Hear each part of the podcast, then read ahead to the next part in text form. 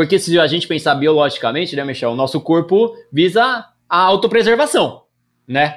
Totalmente a autopreservação. Quando a gente coloca nosso corpo numa situação de estresse, né, é, físico ou mental, a primeira atitude, o primeiro pensamento que vem na mente é: não, vou parar com isso, vou terminar com esse estresse.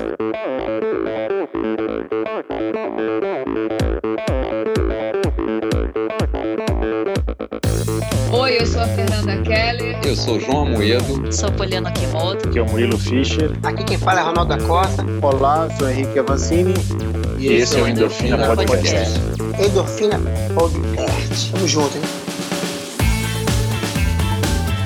Sou Michel Bogli e aqui no Endorfina Podcast você conhece as histórias e opiniões de triatletas, corredores, nadadores e ciclistas, profissionais e amadores.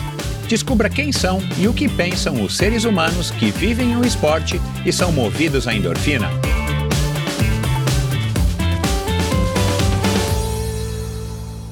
Olá, seja bem-vindo a outro episódio do Endorfina Podcast. Esse e todos os episódios são editados pela produtora Pulsante. Começando então agora mais um episódio do Endorfina Podcast. O episódio. Mas antes de falar do, do convidado de hoje, o Henrico Frigieri, um professor que também é um corredor de aventura, que por acaso também, não por acaso, mas que é, que e vocês vão entender aqui agora, que é também o, o único brasileiro até hoje a ter sido convidado, selecionado para participar da maratona que é tida, a ultramaratona que é tida como a ultramaratona mais difícil do mundo, a Barkley.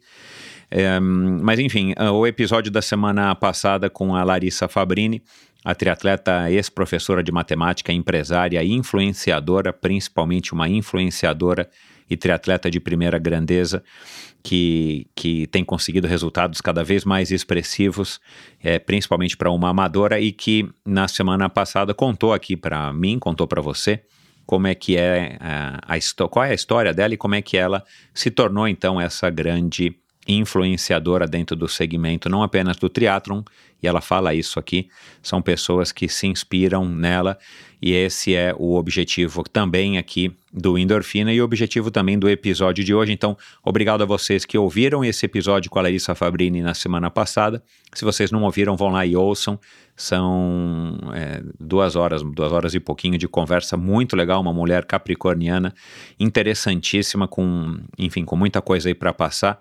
E, e no episódio de hoje eu volto para um tema muito interessante que me interessa muito, que me agrada muito e que eu acho que principalmente depois de ter compartilhado aqui com vocês o episódio da retrasada, né, da semana retrasada ou, ou dois episódios atrás desse com Said Ayat, a corrida de aventura mostra e, e tem demonstrado não somente para mim, mas para muita gente que é uma modalidade interessantíssima e aí na opinião do Said Ayat a melhor modalidade para que você evolua, para que você se autodesenvolva. E aqui hoje um, um, um, cara aí muito bacana, um professor, também um professor, né? A Larissa foi ex-professora de... Foi ex não, né? Foi professora de matemática, professora particular de matemática, é, e hoje não atua mais, mas o Fabrício é professor de biologia e também se formou em educação física justamente depois de começar a praticar esportes já de uma já um pouco mais tardiamente na sua vida e ele vai contar tudo isso aqui passou por diversas modalidades inclusive o triatlon também mas a corrida de aventura é a modalidade principal a modalidade com a qual ele se identifica mais e, e não é à toa que ele que ele também escolheu biologia, né? Ele é um cara que gosta de estar com a natureza e depois ele resolveu fazer educação física como uma segunda faculdade para poder entender melhor a reação do seu corpo e como ele poderia tirar mais melhor proveito dos treinos e da, das competições que ele escolheu praticar. E foi uma conversa interessantíssima, é um cara muito legal que você já deve ter, ter sabido. Ele é, ele foi, né, e continua sendo ainda, porque não houve a prova é, com participação estrangeira até agora, ele é o único brasileiro que conseguiu até agora ser selecionado para participar da Barkley Marathons, uma corrida que é tida como a ultramaratona mais difícil do mundo, porque menos de 1% dos competidores que largam terminam, e ela já acontece aí desde 1980 e 94, se eu não me engano, ou 94. Enfim, a gente vai con contar tudo aqui no episódio. Ele vai contar toda essa história aqui também pra gente, como é que ele conseguiu se ser escolhido e o que, que ele acha, quais são as opiniões dele para que ele a, tente, né, para que ele ache que ele consiga, que ele consegue terminar a prova, uma prova, como eu falei, com menos de 1% das pessoas. E aí a gente falou, né, da, da infância dele, a gente fa, falou do, do contato no, com o esporte competitivo. Né, o primeiro contato dele foi com 23 anos. A experiência dele no Ironman, a experiência dele no X-Terra, ele que já foi até para o Campeonato Mundial lá em Maui, que aliás é uma prova belíssima. O gosto dele pelos multi-esportes, pelas provas multi-esporte, no ator ele passou pelo triatlon.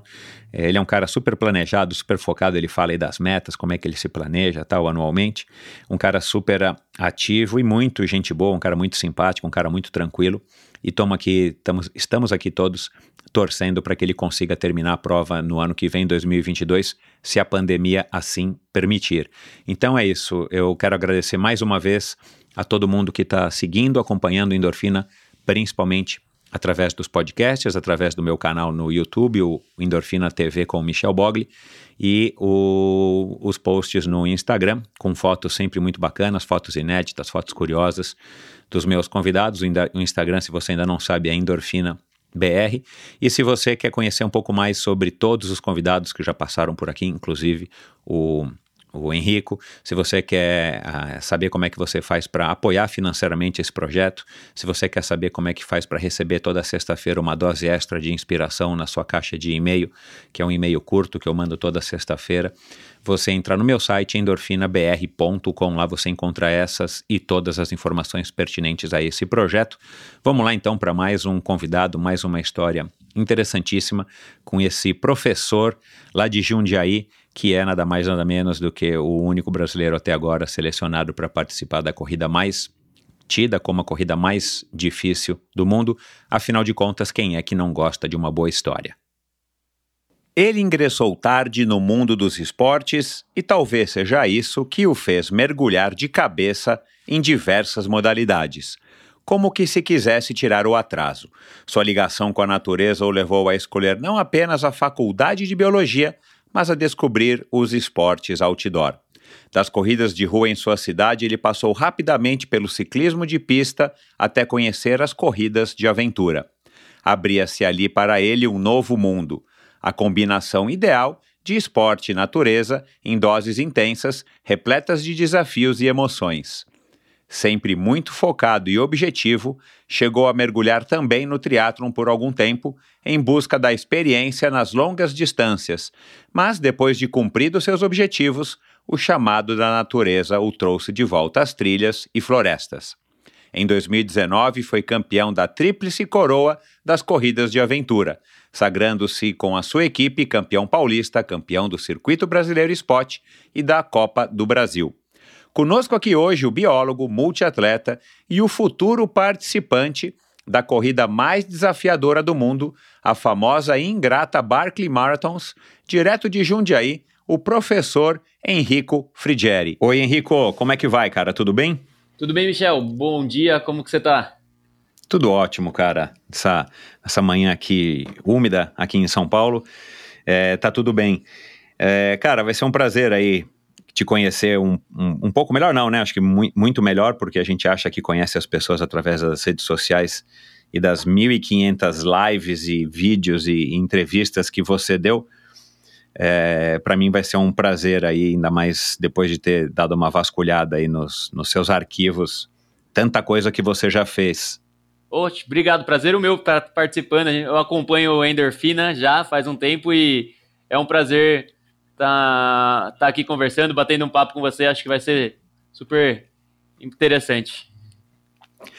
É, cara, eu, né, como, como eu faço aí com todos os convidados, eu dou uma boa de uma pesquisada, é, converso com você um pouco antes e tal, e, e uma das coisas que eu, que eu notei, assim, e aí você vai me corrigir se eu, se eu tô errado, mas você ganhou uma notoriedade bem, bem interessante, bem grande, bem relevante desde quando, desde 2019, quando você é, foi aceito aí para correr a Barclay Marathons, né? E aí de lá para cá você já fez aí várias lives e vídeos e entrevistas e tudo mais.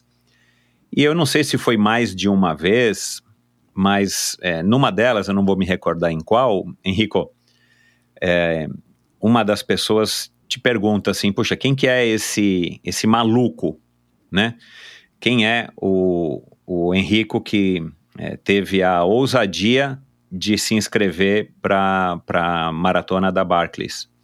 É Barclay Marathons, né? Depois eu quero até te perguntar por que, que tem esse nome no plural e quase ninguém é, colocou isso, pelo menos nos, nas matérias que eu li a seu respeito. Mas enfim, aí eu vou te fazer essa pergunta aqui, né, cara? Assim, você acha que você é um maluco? Aonde é que você estava com a cabeça? Em algum momento já passou algum tipo de arrependimento?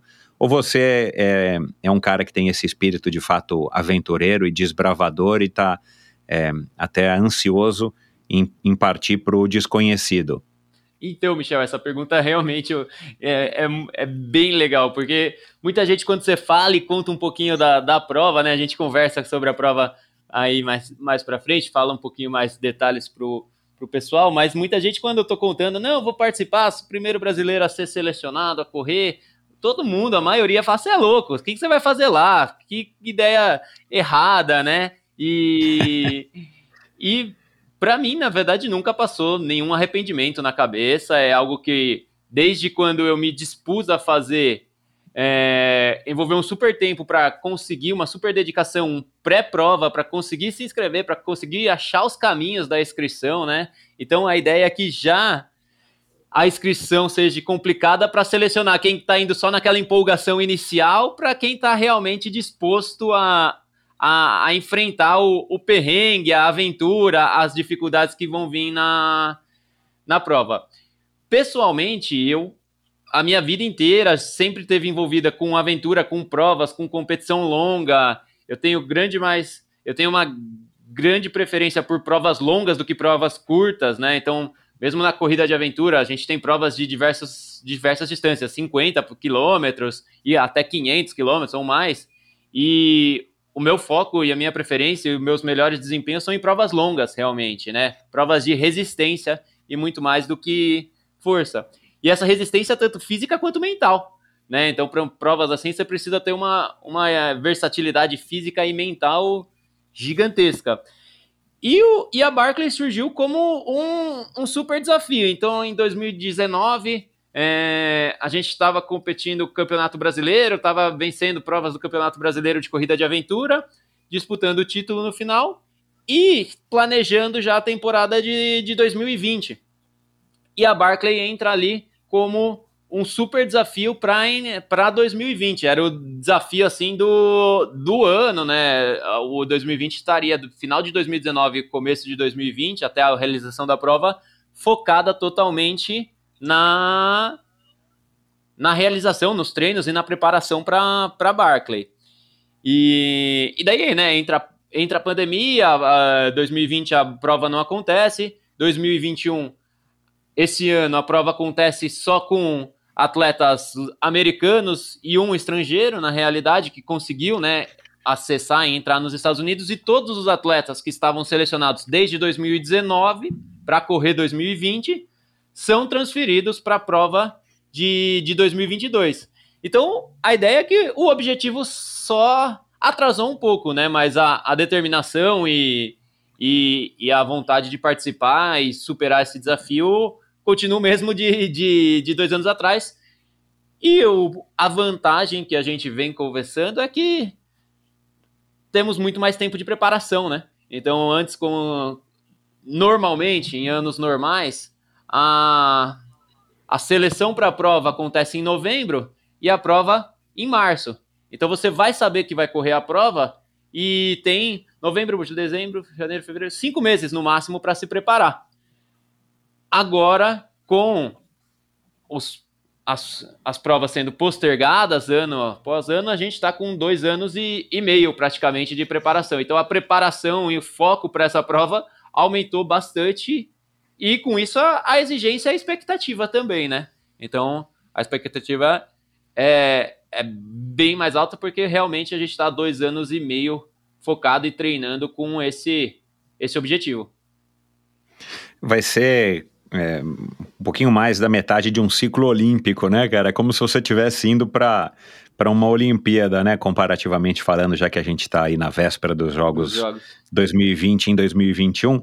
Agora, você não falou, cara. Você acha que você tem um quê de maluco? A, a, a tua esposa, né? Você casou agora recentemente, Cadê, né? Eu dei uma olhada no, no, no, Instagram.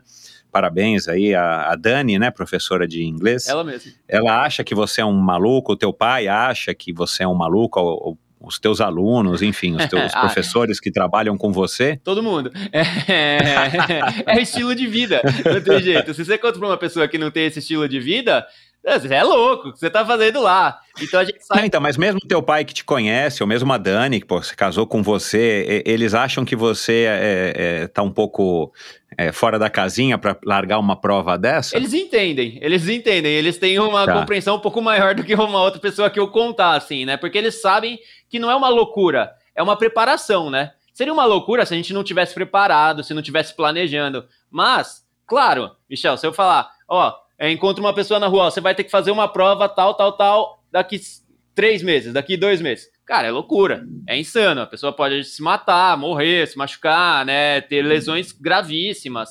Mas, é, quando você tem preparação, planejamento, isso, esse objetivo passa a ser mais tangível, né? Então uhum. você consegue atingir. Então não é uma loucura que, ah, não sei o que eu tô fazendo lá, não sei o que eu vou fazer, não, não treinei para isso. Então a gente tá preparado para isso, né? É um desafio? É um desafio. Eu acho que é bem mais um super desafio do que uma loucura, porque loucura tem aquele que de, de inconsequência, né?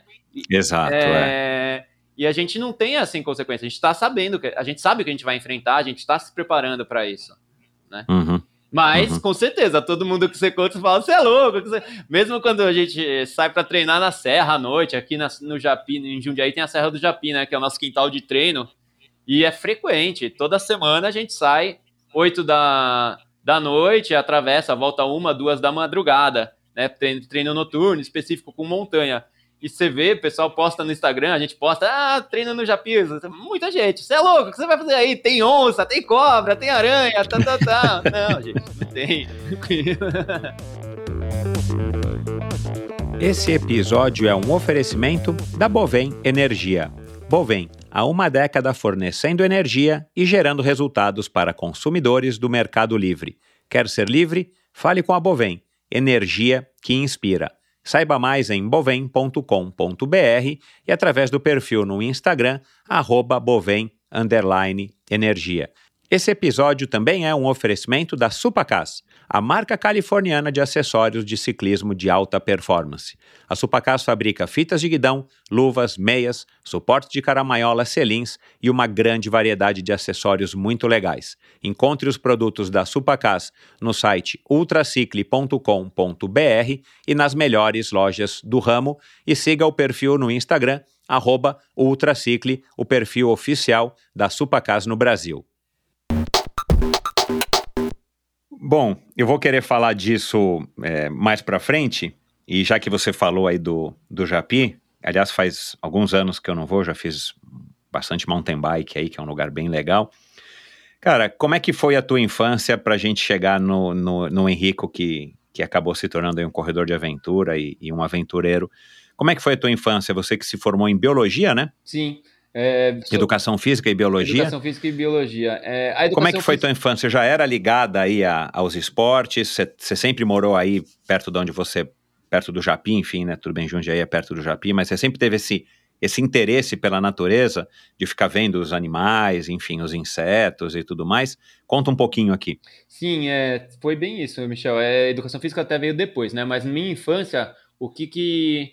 Eu sempre fui de Jundiaí, é, meu pai é veterinário de cavalo, então sempre acompanhava ah. ele nos sítios, ia ver com os cavalos, fazenda. E meu avô tinha criação de cavalo também. Então eu vivia na, praticamente claro. na, na, fazenda, na, na, no meio da natureza, né? Então é, tinha esses dois lados, tanto meu pai como veterinário, quanto meu avô com, com as criações. Então sempre a gente teve envolvido com, com natureza. Para falar a verdade, nunca fomos assim de dentro de casa, sabe? Sempre quintal, na fazenda, natureza, rua ali, morava numa chácara também, então no pomar.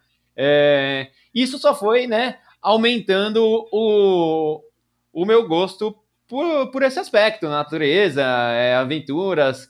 E minha família sempre gostou também de, de viajar bastante, ir para cachoeira num lugar, outro lugar, conhecer, fazer uma trilhazinha ali, fazer outra trilhazinha ali. Claro, né?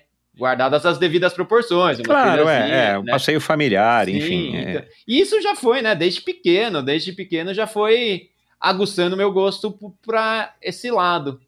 É, tanto que na hora de escolher a faculdade eu fiquei bastante na dúvida se seguia a veterinária, né, o caminho ali do meu claro. pai, ou a, uhum. a biologia. Mas o que me, que me puxou para o lado da biologia foi que eu gostava mais de animais mais selvagens, né, não domésticos. Eu gostava de floresta realmente, né? Podia é, não de aras, né? É, não de fazenda. Exatamente, exatamente. Então eu acabei seguindo para a área da, da biologia. E daí, formado, fazendo mestrado, eu fui trabalhar na Amazônia e fiquei bastante tempo lá fazendo levantamento numa hidrelétrica em Giral, que é a hidrelétrica que, tá construindo, que construiu já, e fazia levantamento de fauna. Então, sempre teve esse lado é, natural. Mas o esporte entra mais tarde na minha vida, pós-faculdade. Na infância, andava de bicicleta, né, tal, com, é, brincando e tal, mas o esporte competitivo ou as primeiras provas entram pós-faculdade, né? E, uhum. Entra tardiamente, vamos dizer assim. Não é que desde é. pequeno uhum. já, já competia ou qualquer coisa do tipo. Né? Uhum. Você nunca, nunca quis montar? Não. Assim, montar como, como, como esporte? esporte? Não. Não, na uhum. verdade não, porque Hum, não sei, nunca me chamou a atenção, na verdade. Acho que talvez por montar ser muito restrito ali o espaço, né? Você tá ali na, nos obstáculos. É, uhum. Eu não, não, ach, não me empolgou muito. Pessoal, né? Entendi. Um pessoal ali. Uhum. E o teu pai e tua mãe te incentivaram é, você a seguir essa carreira aí como é, biólogo? Sim, sempre, sempre, nunca, nunca tive problema nenhum. Faz o que, que gosta e, e se vira, né? É, beleza, uhum. vai fazer o que gosta, mas tem que, tem que conseguir se virar. E, vai... e foi isso, sempre incentivaram, sempre ajudaram, nunca teve nenhum uma questão a respeito disso, não. Escolher o que gosta mesmo. E, e o que que fez você, depois de formado, então, ingressar no mundo dos esportes, que é tardiamente perto né, de muita gente, mas também é, é, em, em, em se falando de Brasil, a gente não tem muito um padrão, né, cara? Sim. Assim, infelizmente tem, tem escolas que estimulam mais, estimulam menos, tem famílias e, e indivíduos, né, pessoas que, que têm essa propensão ou não. Mas o que que te levou, então, a entrar no mundo do esporte e, claro, né, desde então você entrou de cabeça e tudo e está vivendo intensamente é, diversas modalidades que a gente vai é, falar um pouquinho aqui delas é, agora. É, é, realmente, ó, eu, eu, você pensar no padrão de entrada do esporte, eu entrei, eu tenho 33, entrei há 9, 10, 11 anos atrás, com 22 mais ou menos, né? 21, 22 anos, é, pós-faculdade, realmente fiz faculdade em São Paulo, voltei para Jundiaí, trabalhando em Jundiaí, e aqui em Jundiaí eu sou associado de um clube, e esse clube organiza de tempos em tempos corridinhas, né? Corridas dentro ali da da área social do clube tem uma corrida de 5 km, ia ter uma corrida de 5 km e. E me chamaram, um amigo chamou, vamos lá. Eu falei, não, mano, não corro, mano, não, não, não corro, não faço nada. É... E beleza, fui, fui correr esses 5 km, uma provinha bem plana, 5 km no asfalto, e, e, eu, sem experiência nenhuma, né? Falei, não, largada já sai que nem um cavalo paraguaio, um tiro assim, né? Não deu. Cavalo paraguaio. Nossa senhora, não deu um quilômetro, eu já tava bufando, assim, sabe? Nossa senhora, não é possível, não vou conseguir terminar essa prova. E daí fui me arrastando até o, até o final da prova, assim, e. E, e terminei, e, e na categoria que eu tava tinha, acho que dois ou três participantes, eu peguei pódio ainda, sabe? Categoria de idade. E esse pódio, apesar de, de ser assim, super inesperado, né? É, me motivou. Eu falei, ó, oh, legal, posso, posso continuar, preciso melhorar muito, assim, né? Preciso treinar uhum. muito e tal. Mas isso aí deu essa, essa para mim, eu lembro até hoje disso. É, me, me despertou aquele. Deu aquele estalo competitivo, né? Então deu aquela, uhum. aquela ideia de pô, se eu treinar e tal, eu, eu, tem jeito, né? Pode, pode ser que dê certo alguma coisa aí.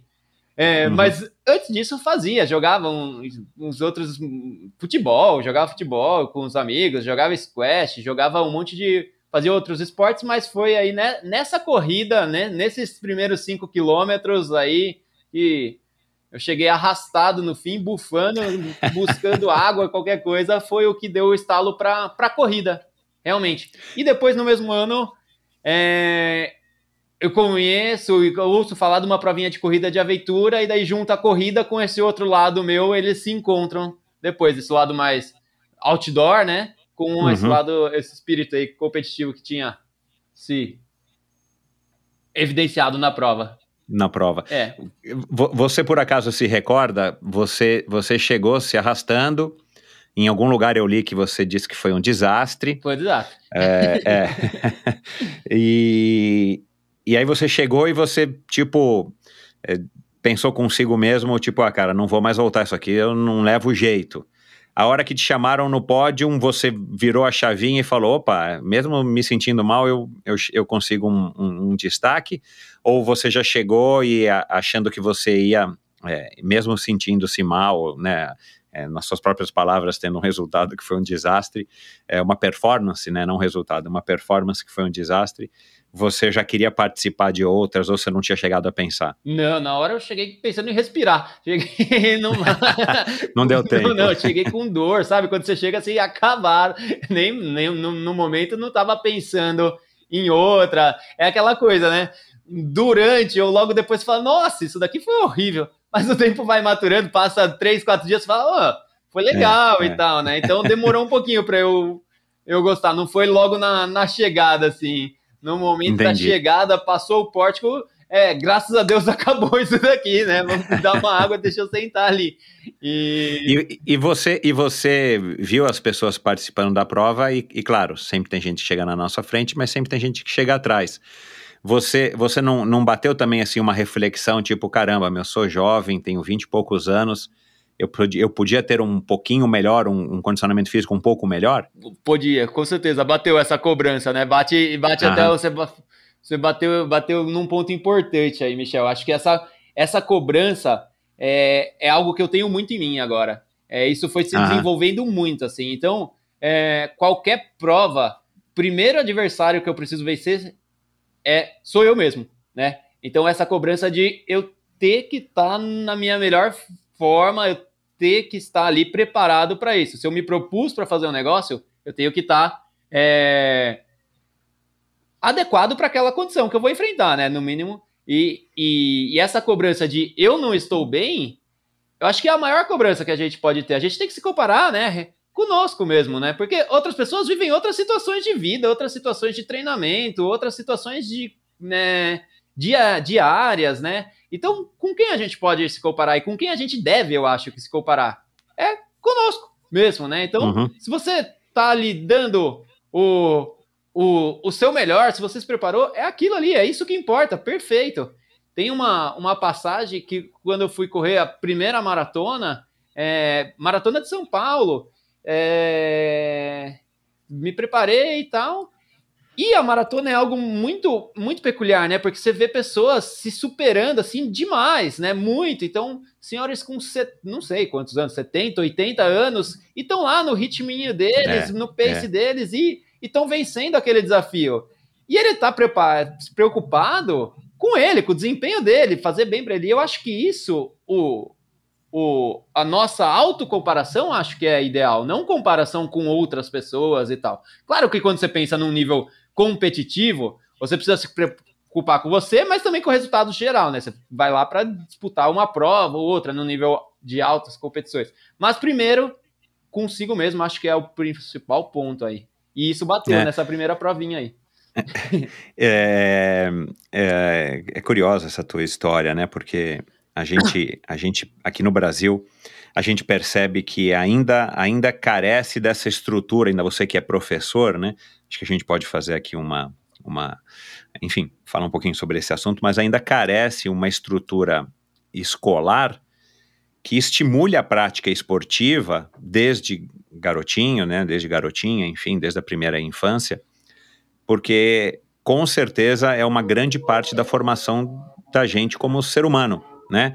Desde da, da, da, da parte cognitiva, motora e tudo mais, até autoestima, até o desenvolvimento mesmo de um condicionamento físico, de uma vida mais saudável. É, e, e, infelizmente você vê, pega uma pessoa é, como você, que aparentemente tem aí uma predisposição e um talento, mas de repente você só começa a fazer isso com 22 anos, quer dizer, né, assim, talvez você tenha perdido algumas oportunidades quando era garoto de se desenvolver melhor se você tivesse praticado não um esporte só, né, mas assim, vários esportes como como já é sabido aí que é a melhor formação para as crianças. Mas enfim, é só uma, uma reflexão, porque você é professor, né, cara? Você está nesse, nesse ambiente escolar aí. Mas, e aí você se interessa pela corrida de aventura, claro, porque tem esse apelo de que você está no meio da natureza, está na trilha, está né, tá no meio do, do mato, enfim.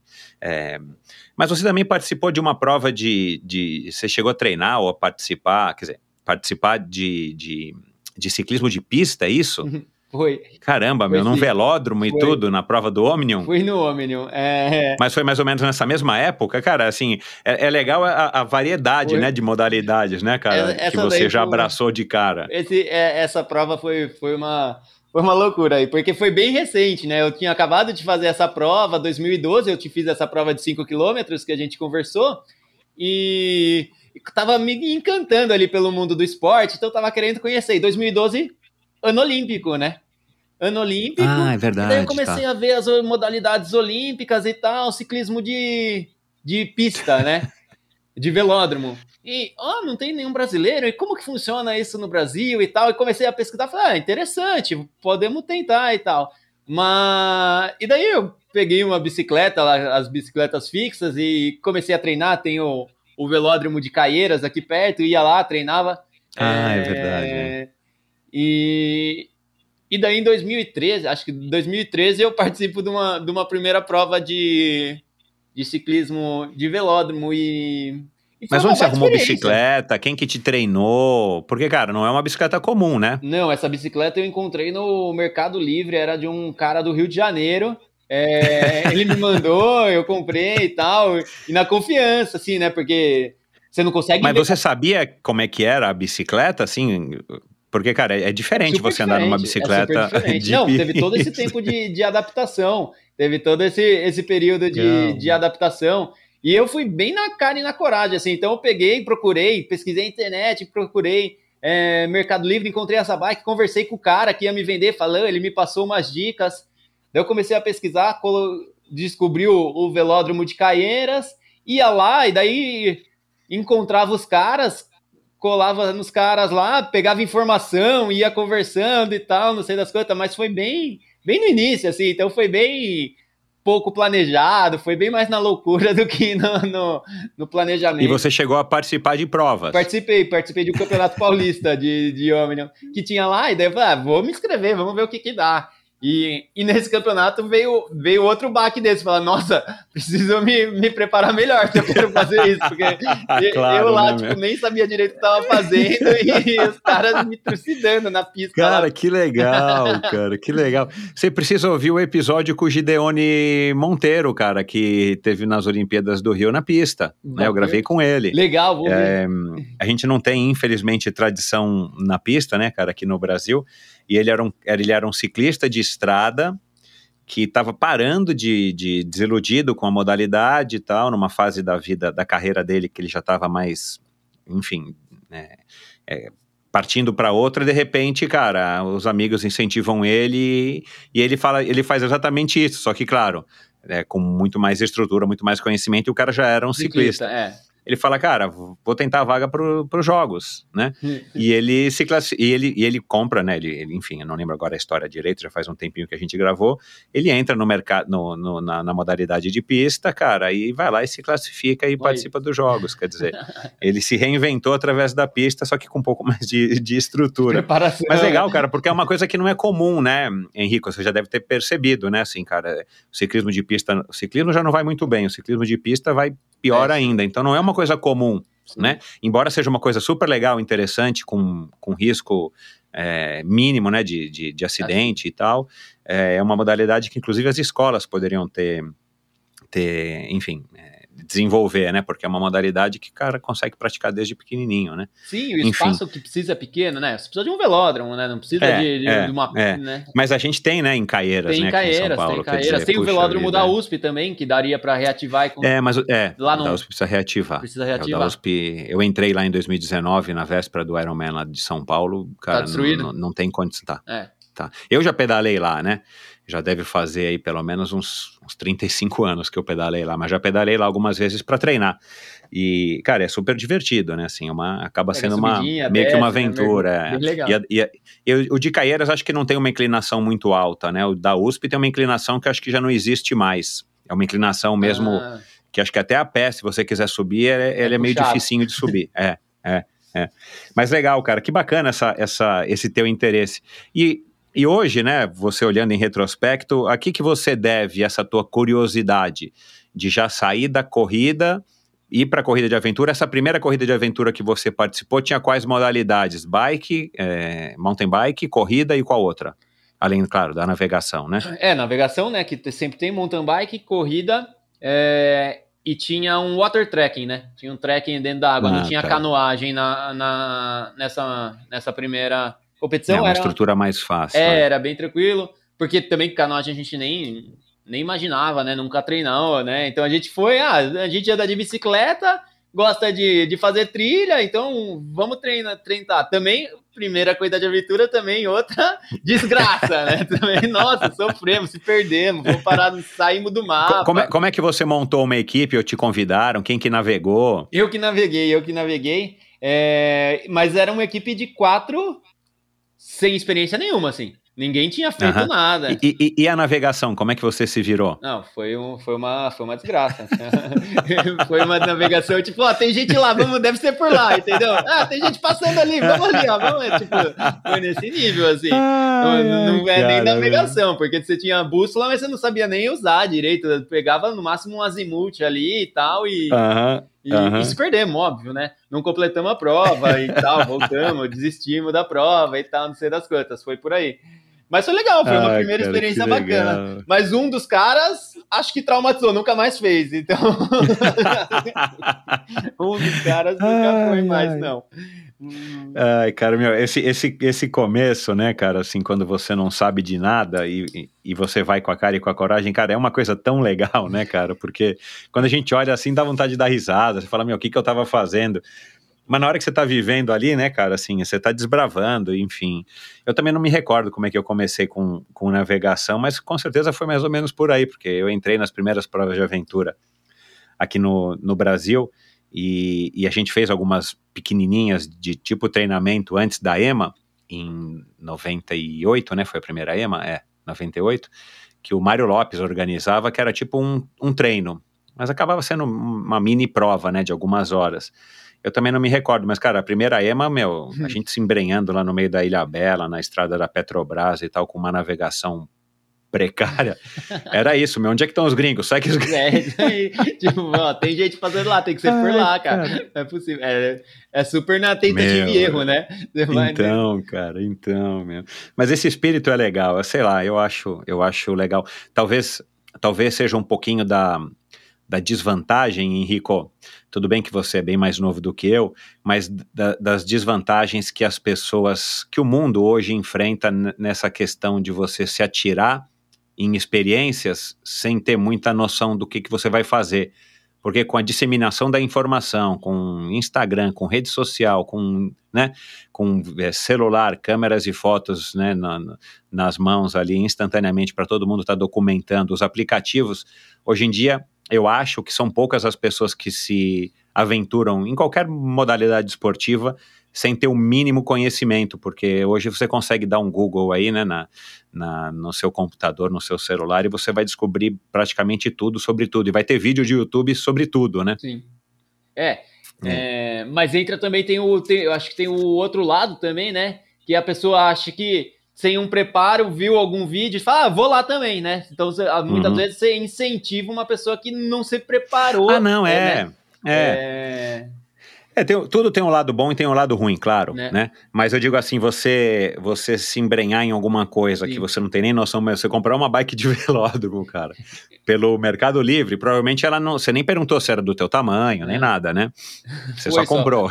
Só foi. Exato. É uma experiência Você nova. tem, né? você tem essa bike ainda foi. hoje? Depois de- dessa prova, desse campeonato paulista aí, essa bike já, já foi passada você, frente. aí você conseguiu vender pra quem? Ah, Mercado Livre também. Me Ah. anuncia lá e Mercado Livre uma hora alguém compra. Caramba, meu, puxa. Você não lembra a marca da bicicleta, não, né? Rapaz, não, lembro. É. Não, não lembro. Tá bom. Não lembro. Não, tá lembro. bom. Porque se bobear ainda, de- é, ainda deveria ser. Quer dizer. Eu- Ah, não, que veio do Rio, né? Não sei. É. Porque se fosse aqui em São Paulo, ainda podia ser uma das que, na época, o presidente da Confederação Brasileira de Ciclismo comprou e trouxe para o Brasil, que eram umas MASI, M-A-S-I. Não era.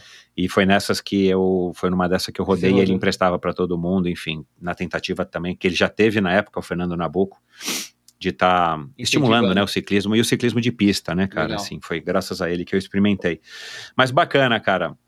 É, a navegação, é, eu, eu percebi aqui, depois de, de olhar aí todo esse teu currículo, que você, é, pelo jeito, é o chefe e o navegador das equipes que você é, integrou, da maioria das equipes. É isso mesmo?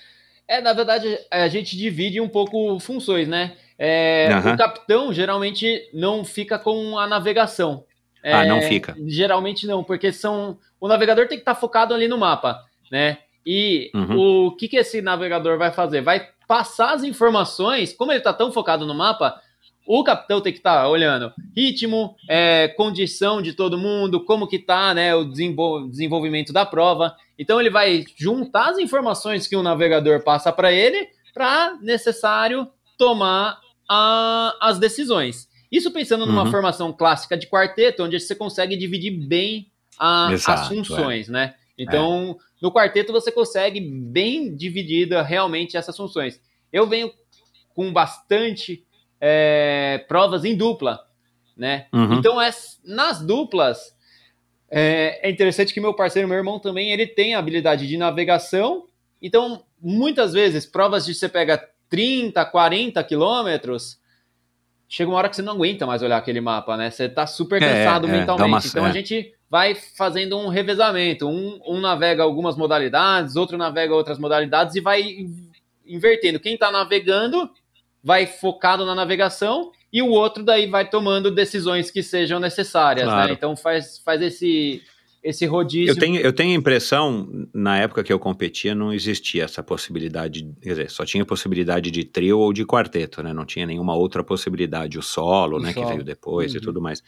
Mas me parece que a dupla é, acaba sendo um pouco mais fácil, né, de você gerir tudo, né? Sim, É claro que você não tem, não tem como formar é, uma equipe como, como as, as primeiras equipes de corrida de aventura. Eu imagino que as equipes de hoje em dia também, das equipes de quem participa aí de, de ponta, é, eles escolhem uma pessoa que rema pra caramba, né? Uma pessoa que navega pra caramba, uma pessoa que é, que é super boa no trekking, aí eles vão. É, é- é como disse o, o Said aqui, né? A média tem que ser alta, Sim. né? Ninguém precisa ser especialista em nada, mas se a média do- da equipe, em termos de habilidade, for alta, é, é, a equipe tende a dar melhor. Mas numa dupla, não sei, se, se eu fosse voltar a participar de coisas de aventura, eu acho que essa categoria dupla é uma categoria que me chamaria mais a atenção. Você prefere dupla ou quarteto por conta justamente da dinâmica de você ter que administrar mais outras três pessoas? Quer dizer, você não, né? Eu digo assim, A do equipe, indivíduo ter que sempre estar administrando né, a relação com outras três pessoas. Qual que você prefere? É, pessoalmente, eu acho que a, tem, tem vantagens e desvantagens, né? A, a categoria quarteto é clássica, né? Então é, tem todo esse ponto de, de administrar três, você e mais três pessoas, tem os conflitos ali, então é, manter o ritmo das quatro pessoas parecidos Difícil. é cara. super desafiante. Mas, por outro lado, a categoria dupla eu acho bem interessante também, porque você consegue manter um ritmo mais rápido, geralmente, né? Então, porque são se as uhum. duas pessoas estão. é mais fácil você ter duas pessoas bem treinadas do que quatro Exato, pessoas bem é. treinadas, né? É, você consegue se afinar melhor, né? Sendo, tendo um parceiro só, né? Exato. Até para os treinos e tudo mais. Totalmente. Ainda mais sendo teu irmão, né? Totalmente. E, e outra coisa que pesa muito é a logística, Michel. Para a categoria dupla é muito mais fácil você ter, Nossa. primeiro, duas pessoas disponíveis para fazer, por exemplo, um circuito brasileiro, um circuito mundial. É muito mais fácil do que você ter quatro. Esses Quatro. quatro, você tem que ter, daí, no mínimo, mais seis ou sete pessoas para substituir, porque pode, né?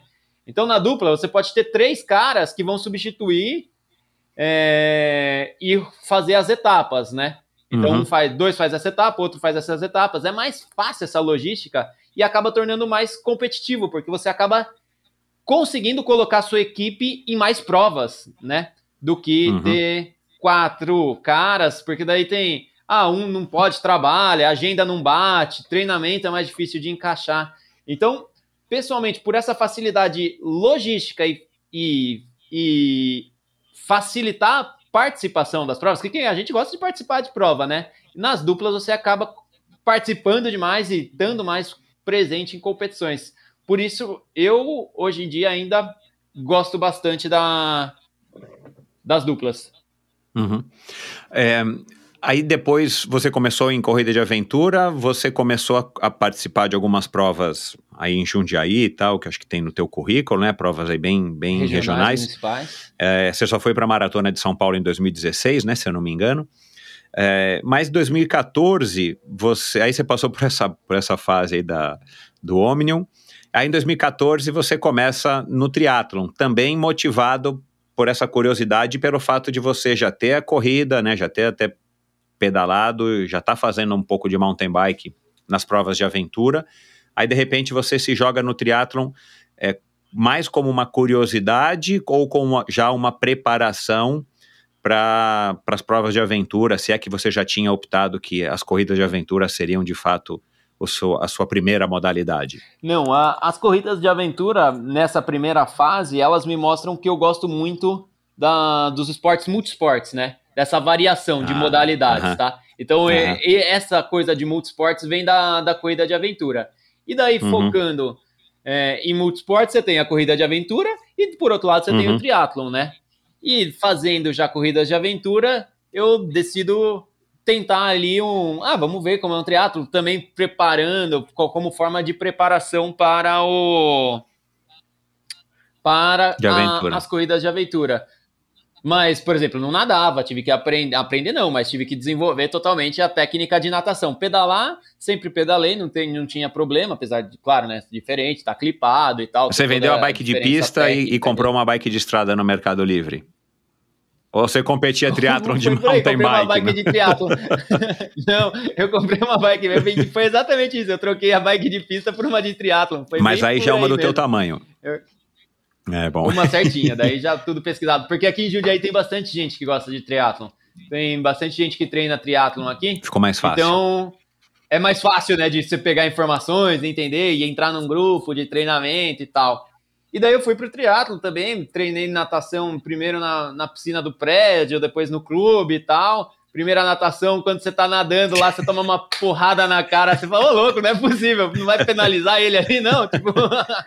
e, e, e foi, né, foi, daí fiz Copa Interior, e, mas sempre tentando aumentar, né? Eu gosto, como eu disse lá no começo, eu gosto de provas maiores. Então, mas do quando é de que você descobriu né? isso? Foi através das provas de aventura que naturalmente duram mais?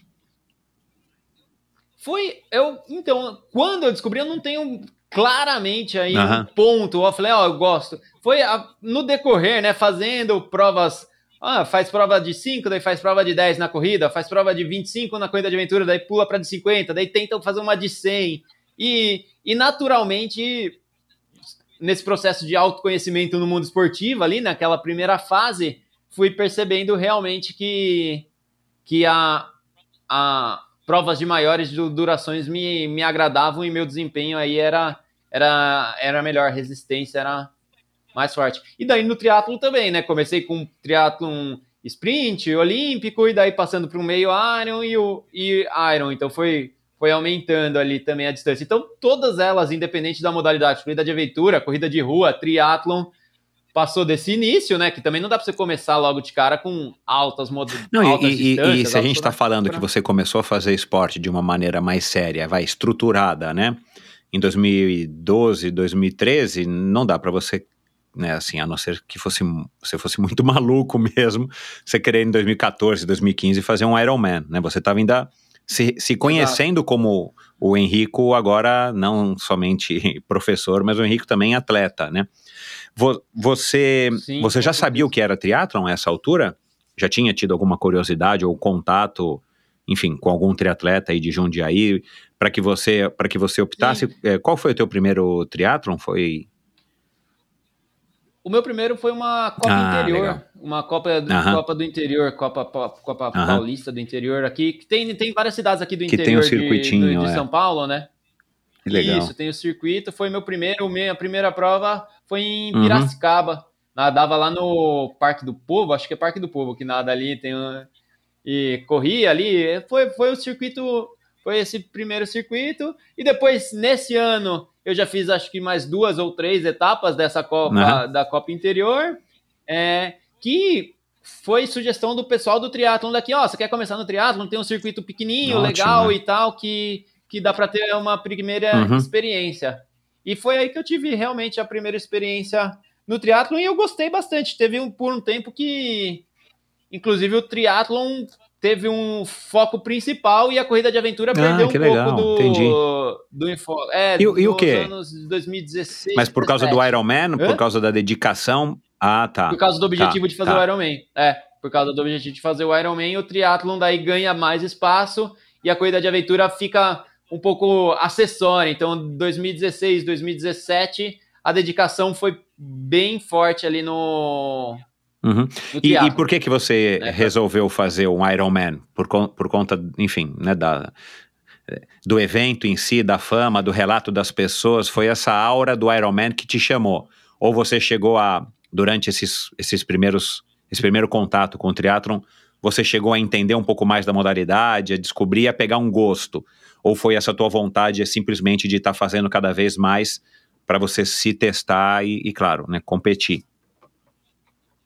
Não, peguei, com certeza, peguei um, peguei um gosto, né? Quando eu comecei a fazer o peguei um gosto pelo triatlon e os treinamentos, a, a parte de transição, eu achava bem bacana. E tinha uma coisa que eu gostava muito nesse lado competitivo, que nadar eu nunca nadei muito bem. Ah, então eu tá. saía lá no pelotão uhum. do meio, assim. Mas na bike e principalmente na corrida, eu ia, ia passando claro, o é. pessoal, é. né? Então dava aquela, daquela. É melhor ser passando do que sendo ultrapassado. Então eu falei, não, agora vai, agora vai. E mas tem um pouco, eu acho que o, o, o apelo, a marca Iron Man é, é, bem chamativa, assim. Eu pensando agora, eu acho que realmente a marca Iron Man me chamou pelo desafio que é poder fazer, e como eu estava no meio do treinamento de triatlon, com o pessoal de triatlon, o objetivo de vários é. ali do grupo Você vai meio fazer, levado né, por também. essa então, onda, né? E... É, no pessoal que estava treinando e tal, na, na, no grupo que você está de uhum. treinamento ali. É, e daí e daí, mais tanto que depois que eu, que eu termino o Iron, beleza, objetivo conquistado, então daí eu. Bom, mas você voltou um segundo ano, né? Você fez só um. Triatlon. Eu fiz dois meios. Ah, você fez um, um, só lá em Floripa. Um, ah. Dois, é, e o, dois meios Irons e um, uhum. um full, né? Aí ticou é, da tua lista, e... pronto. Ticou, e daí no ano seguinte Outra coisa que eu queria tal era o Mundial Off-Road. Ah, ainda você foi pra. Puxa, cara, então, legal. Me, é, 2018, você foi pra mal é, meu. Daí eu me dedico pro. Exato, daí 2018 eu me dedico pro, pro Mundial Off-Road. Então, a etapa em Ilha Bela, que é classificatória, pro uhum. final no Mundial, né? Então, 2018, o foco passa, sai do triatlon de estrada, né, de rua, pro triatlon off-road.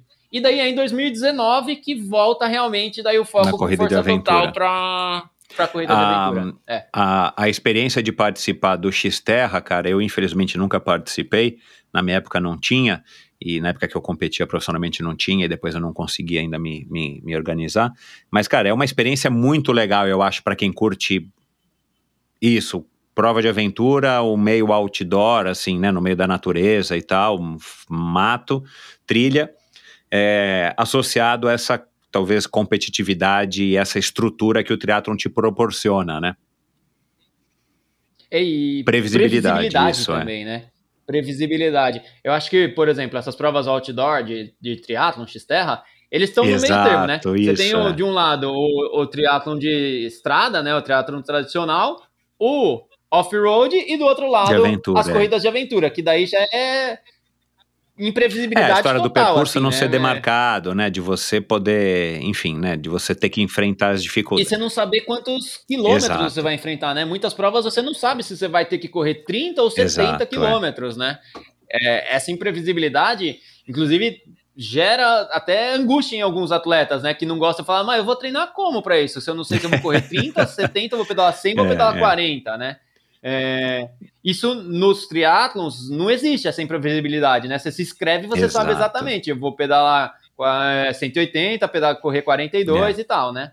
É, então, eu, o triatlon off-road já me puxa de novo para esse lado da corrida de aventura, né? De novo, volta essa transição, mas ainda sem tanta a imprevisibilidade e as Uhum. variáveis que tem Uhum. por trás de uma. E você, e você se dedicou ao, ao, ao triatlon off-road, ao X-Terra, somente ne- nessa época?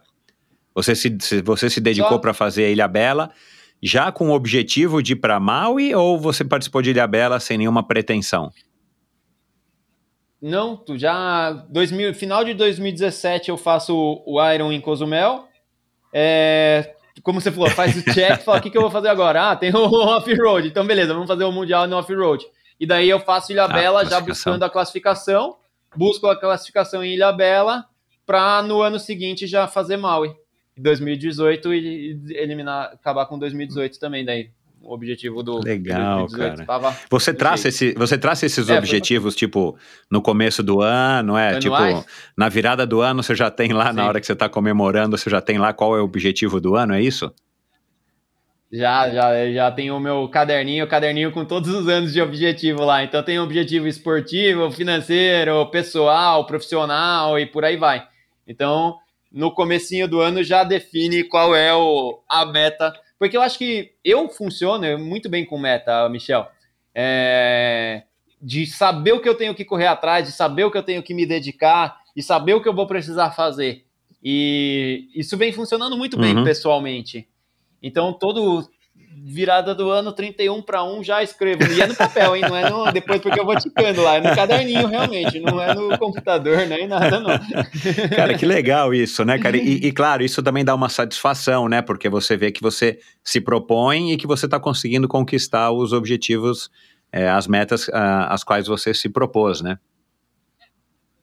É, ou uma cobrança, né? Para você correr mais Sim. atrás daquele ponto, né? Ó, É, isso daqui eu tô ficando isso. atrasado. Preciso, preciso, preciso É. senão não vai dar. É, Às vezes não dá. tem- tem- tem que... Tem você tem que ter uma personalidade que vai se beneficiar disso, né? Porque dependendo da personalidade, se o cara ele, ele acha que ele não tá conseguindo, ele se desanima, aí vira um- uma coisa negativa, claro. É. Piora, né? É. É, é E piora. tudo isso, você, em- na vida acadêmica, você, você sendo professor, quando é que você resolve, então, fazer educação física? E por quê, né? Assim, De educação física eu faço principalmente para me entender melhor. é, Uhum. pessoal. Não nem tanto com objetivo profissional, mas para entender realmente como eu podia melhorar meu desempenho, o que, que eu podia melhorar meus treinamentos para. É, porque o que, que acontece? Já treinei com, com diversos profissionais super qua- qualificados, mas é, existem algumas coisas que só a gente conhece da gente mesmo, né? E por mais que você fale, por mais que você tente explicar, não, não tem jeito de passar realmente. Então, eu faço educação física para me entender e para conseguir aprimorar meu desempenho, para meu é, minhas habilidades. Então, a educação física vem principalmente para suprir essa essa demanda de conhecimento na área esportiva que eu estava daí crescendo e, e gostando e me competindo cada vez mais e é algo que cada vez mais estava tomando parte do, do meu Pois tempo, né? Então, é, a educação física vem para preencher essa lacuna de, de conhecimento. Então, eu inicio o curso em 2016, Uhum. que é basicamente quando eu já estava na época dos, dos meio irons e tal, para entender melhor e ter um, um aparato teórico, um embasamento teórico Uhum. e melhor. isso ali. vem da tua personalidade, você querer entender um pouquinho melhor como é que você está reagindo aos estímulos esportivos e tudo mais, a conhecer um pouco melhor teu corpo, porque um pouco do básico você já sabe da base da sua, da sua formação em biologia, né? Mas aí você quer ir um pouco sim. mais específico, é, enfim, né, para estar tá se conhecendo um pouco melhor do ponto de vista é, da reação aos treinos e ao tipo de treinamento que você pode fazer e tudo mais. Isso é, é, é você é um cara curioso você se julga, ou as pessoas te, te julgam um cara curioso, um Sim. cara, é, enfim, é, que está ávido para estar tá conhecendo cada vez mais, para poder, enfim, né, matar a sua, a sua vontade? Eu, eu me julgo curioso, acho que isso também já vem desde a época da, da biologia, onde mestrado faz papel de pesquisa, investigação, né, descobrir e tal, então acho que isso vem já de algum tempo, é, eu gosto de conhecer, de aprender, de estudar, eu sou bem assim, é, gosto uhum. da teoria. É, e a ideia de fazer, então, a, essa educação física vem tanto para eu me conhecer mais fisiologicamente, né? Quanto para eu conseguir aprimorar e fazer meu planilhamento uhum. de treinos, né? E conseguir melhorar a performance uhum. ali. Então, eu, eu, acho que vem essa curiosidade e essa carência que eu, que eu sentia de de como eu posso melhorar isso e não entender exatamente, né? De, de não ter a base das informações. Então vem daí a ideia uhum. da educação física. Legal, cara. Você, você é. É, durante esse tempo todo, você deu mais foco de uma época no triatlon, você participou do, do, do triatlon off-road e tudo mais. Você é, participava esporadicamente das corridas de aventura ou você parou uma época? Porque o teu currículo aí você me mandou também, né, cara? Tem resultado assim, parece que você a, impressão que dá é que você ficou represado até 2012. Foi um ser humano represado até 2012, cara. Nesses últimos nove anos, meu Deus do céu, né? Abriu a porteira e tá passando a boiada até agora, é isso? é isso aí. É, eu gosto de prova. É, não, nunca parei de fazer corrida de aventura porque sempre foi a a modalidade que eu mais uhum. gostei realmente, né? É, mas a corrida de aventura teve também uma época de. Uma época, vamos dizer. Obscura, obscura não, mas uma época de pouca visibilidade, de pouca uhum. organização. Então a Confederação Brasileira não estava organizada ainda. É, então não tinha um circuito brasileiro uhum. estruturado, sabe? Eram provas, os circuitos que existiam eram circuitos de cada um dos organizadores. Então você tinha o circuito, é, sei lá, circuito Haka, circuito Adventure Camp, aqui pensando uhum. aqui em São Paulo, né? É, mas você não tinha um circuito uhum. nacional. E isso, é, para mim, me dava uma desmotivada. Beleza, a gente participava do circuito dos organizadores e tal, mas eram duas, três provas e, e resolvi. Então a gente sempre foi, sempre fez essas provas, sempre teve no meio delas. Mas com a nova gestão da confederação, eles organizam, o Arnaldo, né? Inclusive, eles organizam, criam, estruturam o circuito brasileiro e pra gente que gosta de competir, que gosta da modalidade, isso foi é. um, um, super é. boom, assim, sabe? Um super aprimoramento que ajudou demais, tanto na parte de planejamento. Então você sabe desde o começo do ano que provas você precisa fazer e isso planejamento de financeiro, físico. É claro, né? ainda mais você com um cara planejado, é você começar o ano sabendo que minimamente tem um calendário, claro, pode sofrer algumas alterações, né? Mas eu dei Sim. uma olhada no site da, da, da, Confederação, tem lá, né? O circuito Spot, né? 2021, se eu não me engano. E nada mais é do Isso. que pegar um pouco das provas do Zolino, um pouco da prova da Raca e vão transformando em etapas de um campeonato que soma pontos. É, etapas, é, cara, super exato. legal. Né? Soma pontos é. um ranking. É, é, foi uma ideia assim, foi um super uma super ideia, né? Porque é uma ideia que você consegue envolver organizadores do Brasil inteiro, então você pode fazer uma prova no norte valendo ponto, no nordeste, centro-oeste, sul, sudeste, então você consegue dar uma, um âmbito é, nacional, é. né? É, para esse circuito, favorecer que as equipes do Brasil inteiro disputem, Exato, então não tem só aqui, prova, claro, por exemplo, no injusto, sudeste, é. né? É, uhum. E tem uma final para tirar. Então você somou, você fez cinco provas no Nordeste, fez os pontos você está empatado com uma equipe do Sul que fez outras cinco provas aqui, vai ter o tiratema na final e daí quem, né, então... E isso favoreceu muito. Então, até 2018, eu acho que tem aí também o lado de eu não dá tanto foco para a corrida de aventura. Por conta dessa não. O triatlon sempre foi organizado, é, né? Assim, não o... dá para dizer sempre, mas assim, o, o, na verdade, a gente está falando aí, talvez você esteja falando do triatlon né? A franquia do Ironman é uma franquia que está vingando desde o ano 2000. É. O próprio Bernardo Fonseca do X-Terra montou uma estrutura muito legal. Aliás, o episódio dele está sensacional aqui no Endorfina. É, e ele conta como é que ele trouxe o X-Terra para o Brasil, cara, assim, é, é, é, é, um barato, cara, ouvir essas histórias. Enfim, fica o convite para você e para quem estiver aqui nos ouvindo, é, ouvir o episódio também do Bernardo. Mas é, você está falando aí de duas, de duas franquias, vamos dizer assim, que realmente funcionam, funcionam muito bem, né? Então, é, talvez aí em proporção ao que você estava vivendo ou ao, ao cenário da corrida de aventura, que eu não, não sei como é que era, é, fica realmente mais apelativo. Aí você vê, né, voltando aqui a, a, a esse assunto aí da, da, estrutura, como é importante, né, cara, a gente ter uma estrutura dentro de uma modalidade, por menor que seja, né, eu não sei qual é o tamanho das, da, da, quantos corredores de aventura existem no Brasil. Quero gravar com o Arnaldo aí em breve. Se o Arnaldo estiver ouvindo, fica aí a meu, meu pedido de desculpas, Arnaldo, mas em breve a gente vai gravar sim. Deixa eu só me estruturar aqui melhor. Mas, cara, precisa ter, porque dessa maneira, como você voltou com tudo, imagino que muitas outras pessoas estejam voltando ou voltaram e vão continuar praticando e vão se interessar a partir do momento que tem uma, uma estrutura, uma estrutura, enfim, é bem montada, né, cara? Que legal. E aí, uh, 2019 você volta, né? O, a tua meta era as provas de aventura. Qual que era a meta principal 2019? Era Barclays já? A Barclay? Não, 2019. Não, não, eu digo, era é, conseguir a vaga para a Barclay ou a Barclay surgiu no final do ano? A Barclay aparece. Eu assisto o documentário em. Ah, é, você abriu, assistiu o documentário, tá março, tá certo, é. É, eu assisto o documentário em abril ou março, e daí de abril a. Final de março, eu acho. É, por dois, três meses eu uhum. fico na busca aí de, de conseguir a inscrição. Mas a meta de 2019, quando 2000. Porque 19 é, é um dos primeiros anos que o circuito ah, brasileiro de corrida de aventura está uhum. estruturado.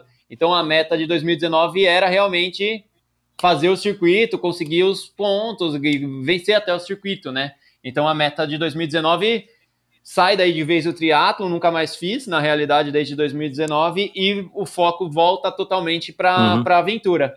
E nesse meio tempo, ao longo das etapas, né, eu conheço a Barclay, ouço falar da Barclay, vejo o documentário no, no Netflix e, e começo a tentar descobrir me como me uhum. participar, né? Vou, como me só um minutinho, só um minutinho. Você, é, você disse que largou o triatlon em 2019.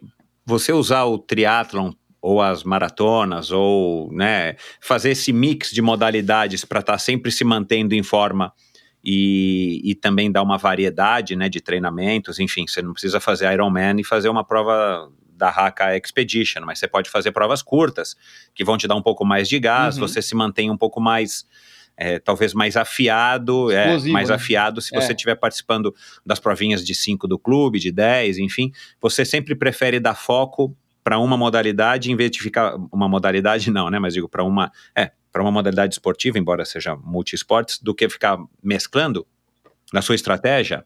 É, varia varia um pouquinho. Uma modalidade, provas de uma modalidade, que, que depois que o foco tá, tá definido, por exemplo, 2019, o foco. É, falando de 2019, porque é, 2020 2020 foi um ano não meio houve, né? perdido, Cadê 2020? Né? É, é. Vai acontecer agora em julho, vai acontecer agora em julho, na maratona, na, é. na Olimpíada de Tóquio, Tóquio 2020. Exato.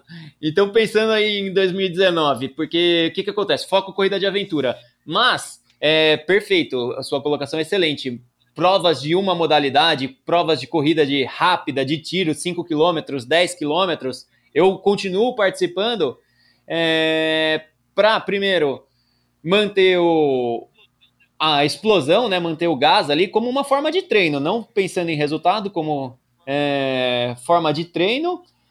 Provas municipais, pensando ali, né? Então, provas de corrida aqui, então o pessoal me convida, ah, você não quer vir correr e tal, então eu vou, corro, Acho legal porque já treina, já está envolvido na, na parte da corrida. E, e também, bem ou mal, Michel, é a corrida de aventura tem muito menos visibilidade do que, por exemplo, uma uhum. corrida de rua, né? Então, por exemplo, para busca de patrocinadores, visibilidade de patrocinadores, parceiros, é interessante. Esse público gosta de ver a marca, né, estampada ali. Então, é, para fazer o nome, para divulgar os, quem me patrocina, quem é parceiro, eu também participo como uma, uma forma de treino e divulgação uhum. ali. E para falar aí de, de apoio, de patrocínio e tudo mais, é, você tem o apoio hoje da, do, do, da instituição de ensino Ser, né? Esse é o nome, perdão se eu falei errado, né? Instituição de ensino Isso, Colégio a Colégio Ser de Ser Jundiaí. Jundiaí, eles... Mas é, você tem apoio de outras marcas e de outras empresas. É, tá fácil, fácil. Fácil nunca é, né? Mas digo assim, mas existe no mercado essa possibilidade, tem marcas apoiando, enfim, outros atletas, outras equipes de, de aventura, e você já conseguiu alguma coisa para Barkley? Porque num, num, dos últimos vídeos que eu ouvi de, que eu vi de você, uma live e tal, já deve fazer uns bons meses, você ainda estava buscando, né? Você já conseguiu ou todo esse, Uhum. é, enfim, esse momento que a gente está vivendo pandemia e todas as incertezas tem dificultado?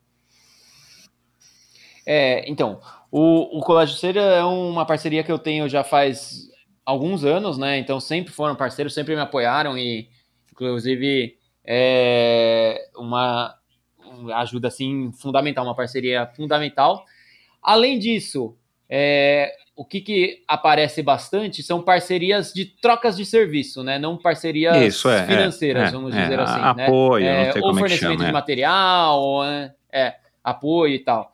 É, então tem parceria com fisioterapeuta, com o a tendência outdoor que também é, ajuda na preparação dos treinos. Então a gente pensa em conjunto ali, a gente trabalha de maneira conjunta.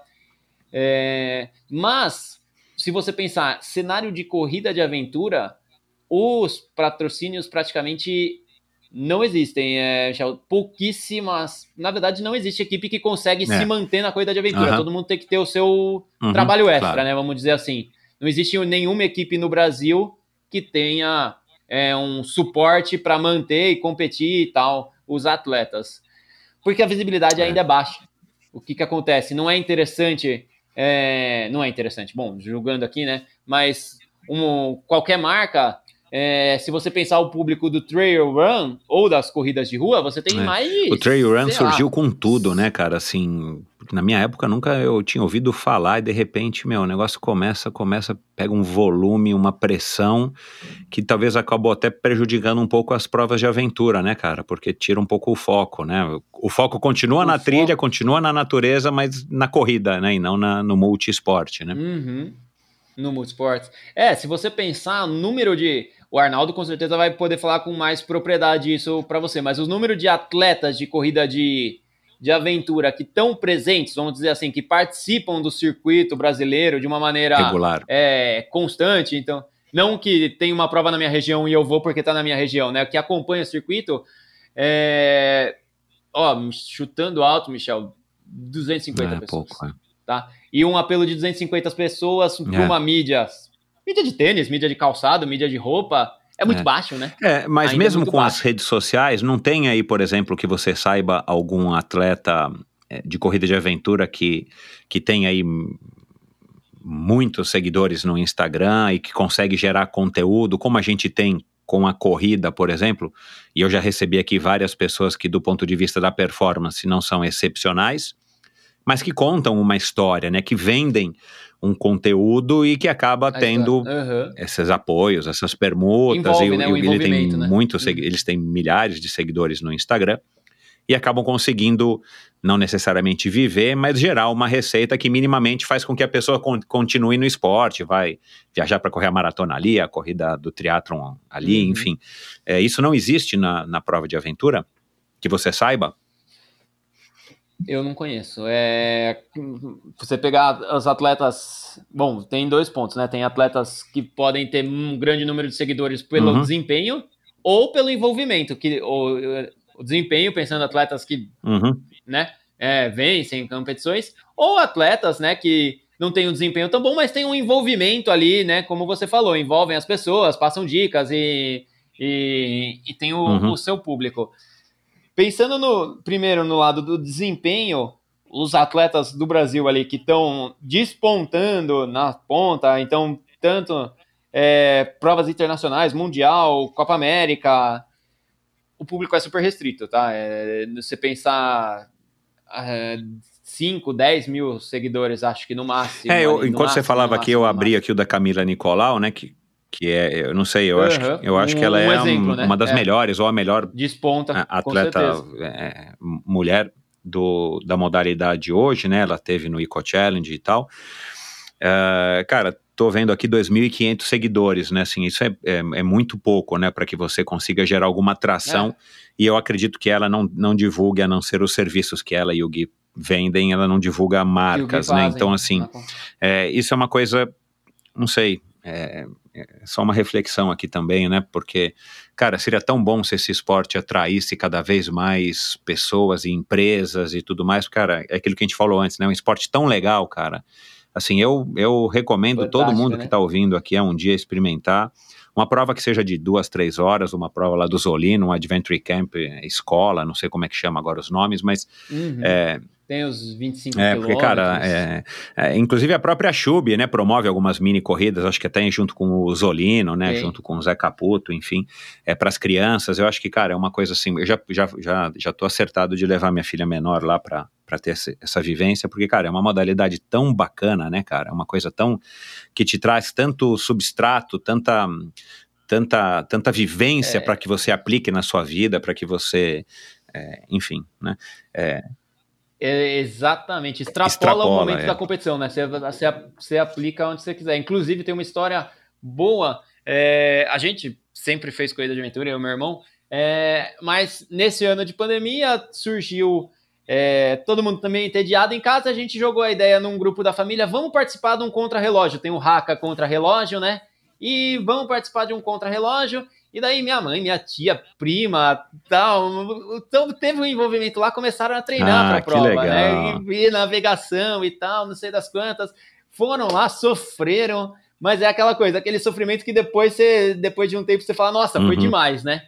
E, e é isso, sabe? É uma modalidade que envolve, que as pessoas realmente se apaixonam, que gostam, que eu se todo quem quem puder experimentar, eu aconselho realmente experimentar, porque elas fizeram a primeira, já se inscreveram. Não, vamos fazer essa agora, vamos fazer essa, vamos fazer, sabe? Assim, pessoal que nunca fez, nunca fez coisa de. tá pirando lá no, no calendário. Não, a gente pode fazer essa, depois encaixa com essa e tal, não sei das quantas. Então, é, eu acho apaixonante. A gente que já fez, né, vários esportes, é, tem esse, sei lá, esse conhecimento para dar uma comparada os pontos fortes e os pontos positivos de cada um deles, para mim o, a corrida de aventura é o, é o mais apaixonante aí. E, e, como é que você conseguiu colocar o teu irmão nessa? E o teu pai, né? Porque o teu pai, o teu pai também pratica alguma, é, participou, já participa de algumas, de algumas é, provas. Eu acho que também como, como atleta, mas ele é teu staff, né? O staff teu da tua, da tua equipe, do.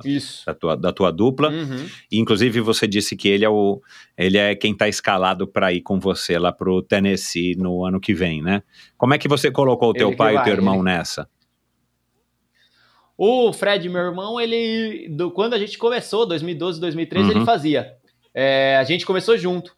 Mas daí ele foi morar na Itália e eu continuo a corrida de aventura com outro, uhum. outro parceiro, com outro colega que vem e, e, o Fred para, né? Ele fica morando um, alguns anos na estrada, dois ou três anos. Quando ele retorna, é época que eu tô terminando a fase do, do Iron Man e, e a gente começa a focar de novo na, nas corridas de aventura. Então, eu e ele, não fui eu que coloquei, não. A gente Entendi. entrou meio que junto, né? A gente começou junto e. Só que ele teve esse, esse, esse intervalo aí de dois anos uhum. morando fora. E meu pai, ele sempre gostou também dessa parte outdoor, era veterinário de cavalo, né? E, e sempre gostou. Ele é uma pessoa que gosta muito de, de ajudar, de estar envolvida, de, de, de querer fazer e tal, é super ativo. E, e é um, esse é um perfil muito bom para staff, né? De muito querer bom, fazer, né? de estar tá ali disposto e tal, de pega e ajuda e não tem problema. E ele foi as primeiras vezes como staff, gostou e, e agora cada vez você vai pegando mais o, mais o jeito, né? Você, na primeira vez é que nem competir. Na primeira vez é uma desgraça, dá tudo errado. Na primeira vez de staff também dá, dá tudo errado. É, mas agora é, é, é é super, né? Provas que são permitidas, o staff uhum. próprio, assim, né? Tem provas que você só pode o apoio da organização, mas as provas que pode, é, deixa a bike lá, a gente sai para um trecho de trekking, quando volta as bikes estão zeradinhas, engraxadas, sabe? Para socar uhum. a lama de novo. Então, é, é bem bem bem importante e é ele que vai para Barclay comigo no Tennessee, porque tem uma restrição, por causa ainda da pandemia, de cada cada atleta poder levar só um apoio, Ah. né? Para não ter um. Puxa, mas mesmo para mas um mesmo para aglomeramento. 2022 eles já estabeleceram essa regra? um tá um apoio, eles estão discutindo se vai poder ah, ser o tá, é, porque segundo tá apoio. muito né? Porque tem o, tem o problema, claro, da aglomeração 2022, acredito que isso já esteja bem mais adiantado, resolvido, é, mas tem um problema físico de espaço do campo, Ah, tá. né? Porque você tá na base do parque ali, então você não consegue, tem os apoios, tem a mídia que chega ali, então tem parceria é, já ano que vem já tem parceria confirmada, então tem carro de mídia, tem um monte de coisa que, que ocupa esse espaço Uhum. de camping, né? O banheiro é tudo restrito, então ele, ele limita o Uhum. número de apoio. E a ideia do, do organizador não é Exato. tornar um super evento, né, para um monte de gente assistindo lá, ele nem divulga É, a data você, você disse em, em algum lugar eu li, eu não sei, que, que parece que é alguma coisa com a HBO, é? Com o canal de televisão que vai fazer um documentário? É isso aí. A HBO, ela Uhum. vai cobrir. Cobriu já esse ano, mas vai cobrir ano que vem, porque esse ano ele foi meio um. A prova aconteceu, mas foi uma versão É. reduzida, né? Número menor de atletas, é, atletas só americanos, um, um atleta estrangeiro, e ano que vem volta um a, a maior, versão original, né? Vamos dizer assim, é, é o que é o planejado, com 20 americanos e 20 estrangeiros lá pelo Frozen Legal. Head Park. É, eu quero falar é, agora da, da Barclay, mas deixa, deixa só te fazer aqui um- um- uma. Eu dei uma olhada aqui no teu currículo. Você participou do ano passado de uma prova de 95 quilômetros chamada Y Tributo, é isso o nome da prova? Isso, era uma corrida, né? Uma, era só, só, Uma, só Isso. trekking, né? E, e, e você participou Não- sozinho. Essa foi a corrida mais longa que você correu, em termos de, de, é, de uma modalidade só, de um esporte só? De uma modalidade só, sim, porque na corrida de aventura Exato. você mescla, né? É. Você faz uma perna de 60 e tal, mas de uma modalidade só, os 95, na verdade, daí eu já arredondei para 105, 102, né? Porque já tava no 95, eu vou fazer 100, né? já, já, já, já fica mais bonito o número. E- então, é, de trekking foi, o, foi modalidade. Foi sim, foi a maior Caramba, pernada. meu. Puxa, é, quanto tempo você fez? Hum, 11 horas, 11 Uau, horas meu. e uns 11 horas, 11 horas e 30, não lembro exatamente, 11 horas e 30. alguma- E, alguma e já assim. foi 11 horas pensando 30. então na, na Barclay. Já era um treino de longa, porque foi na época eu achava que ia competir É, ainda claro, esse ano, é. né? É, 2021. Então a gente estava terminando os treinos de volume para começar os treinos específicos de altimetria focados na prova. Então foi setembro, setembro, outubro. A gente estava no fim dos treinos de rodagem, né? Volume, volume, volume, para depois focar altimetria e específico para Barclay, que teria daí outubro, novembro, dezembro, janeiro e fevereiro para treinos específicos, mas com uma base de volume bem, Uhum. bem estruturada. Cara, como é que você psicologicamente é, é, reagiu, né? E tá reagindo a isso? Tipo, você se inscreveu, vem aquela euforia, né? Recebeu lá a confirmação de que você estava inscrito. E aí você, a prova foi cancelada, você já estava, acho que, com tudo comprado, né? Foi na véspera, né? Pronto. Porque. Passagem Porque pronto, a gente- foi cinco, É, cinco seis putz, dias não. antes. Caraca. Enfim, aí tudo bem, não tem o que fazer, né? Era aquela pandemia, a gente estava num momento completamente é, bizarro de incertezas, aquele comecinho da pandemia em março de 2020. E aí, beleza, você se acostumou com aquilo, não tinha o que fazer, né? O mundo deu uma parada. Bom, aí você se prepara tudo de novo, né? Dá uma descansada, não sei como é que você fez. Tem que refocar para daqui a um ano de novo. E aí, cara, você faz uma prova dessa, você se dedica, você faz o teu, o teu planejamento e tudo mais, e de repente vamos adiar de novo. De novo. Eles comunicaram com quanto, com qual antecedência de que você não poderia ir por ser brasileiro ou por, tá, por ser estrangeiro? Ah, é, então, no ano de 2020 foi esses cinco dias, já tava meu. com a passagem, né? Agora, é, então esse foi um, foi um baque grande, assim. É, esse baque de 2020 com certeza foi bem maior que o de, de 2021, para te dizer a, a, a verdade. 2020 tava com a passagem comprada, tava tudo pronto, treinamento alinhadíssimo, perfeito, tava tudo certinho, carro alugado, hotel e tal. É, e tal, não vai. Daí eu depois eu passei março, abril foi meio que light, assim, desestressa, sabe? Tipo, zera, lesão, dor, qualquer coisa que tenha. E daí volta para os treinamentos. Então, beleza, vamos treinar mais um ano agora para Barclay de 2021. Só que o que, que acontece? Em dezembro de 2000 e... dezembro de 2020, né? É... A situação da, do Brasil já estava, né? Já não estava bem, a gente já estava conversando, já tinha restrições de entrada nos Estados Unidos, então não foi algo de sopetão, sabe? Já vem, a gente já desconfiava que podia não acontecer, né? Que podia não acontecer, tanto que em janeiro o Lars, que é o organizador, manda um e-mail para todos os, o, os atletas estrangeiros dizendo, ó, a situação aqui, a gente não sabe nem se vai acontecer a prova, mas possivelmente liberem só para atletas nacionais, nacionais e para os atletas estrangeiros a gente já está permitindo que a inscrição seja transferida para 2022. Eu, quem quiser se manifeste, quem não quiser, tudo bem, vai segurar. Eu ainda não, né? Falei, não, vamos tentar ainda, vamos, vamos fazer, vamos ver. E continua fevereiro é, as coisas piorando, né? Março. E você treinando março, como se fosse competir, né? Porque aí não dá para você também ficar no meio termo, né?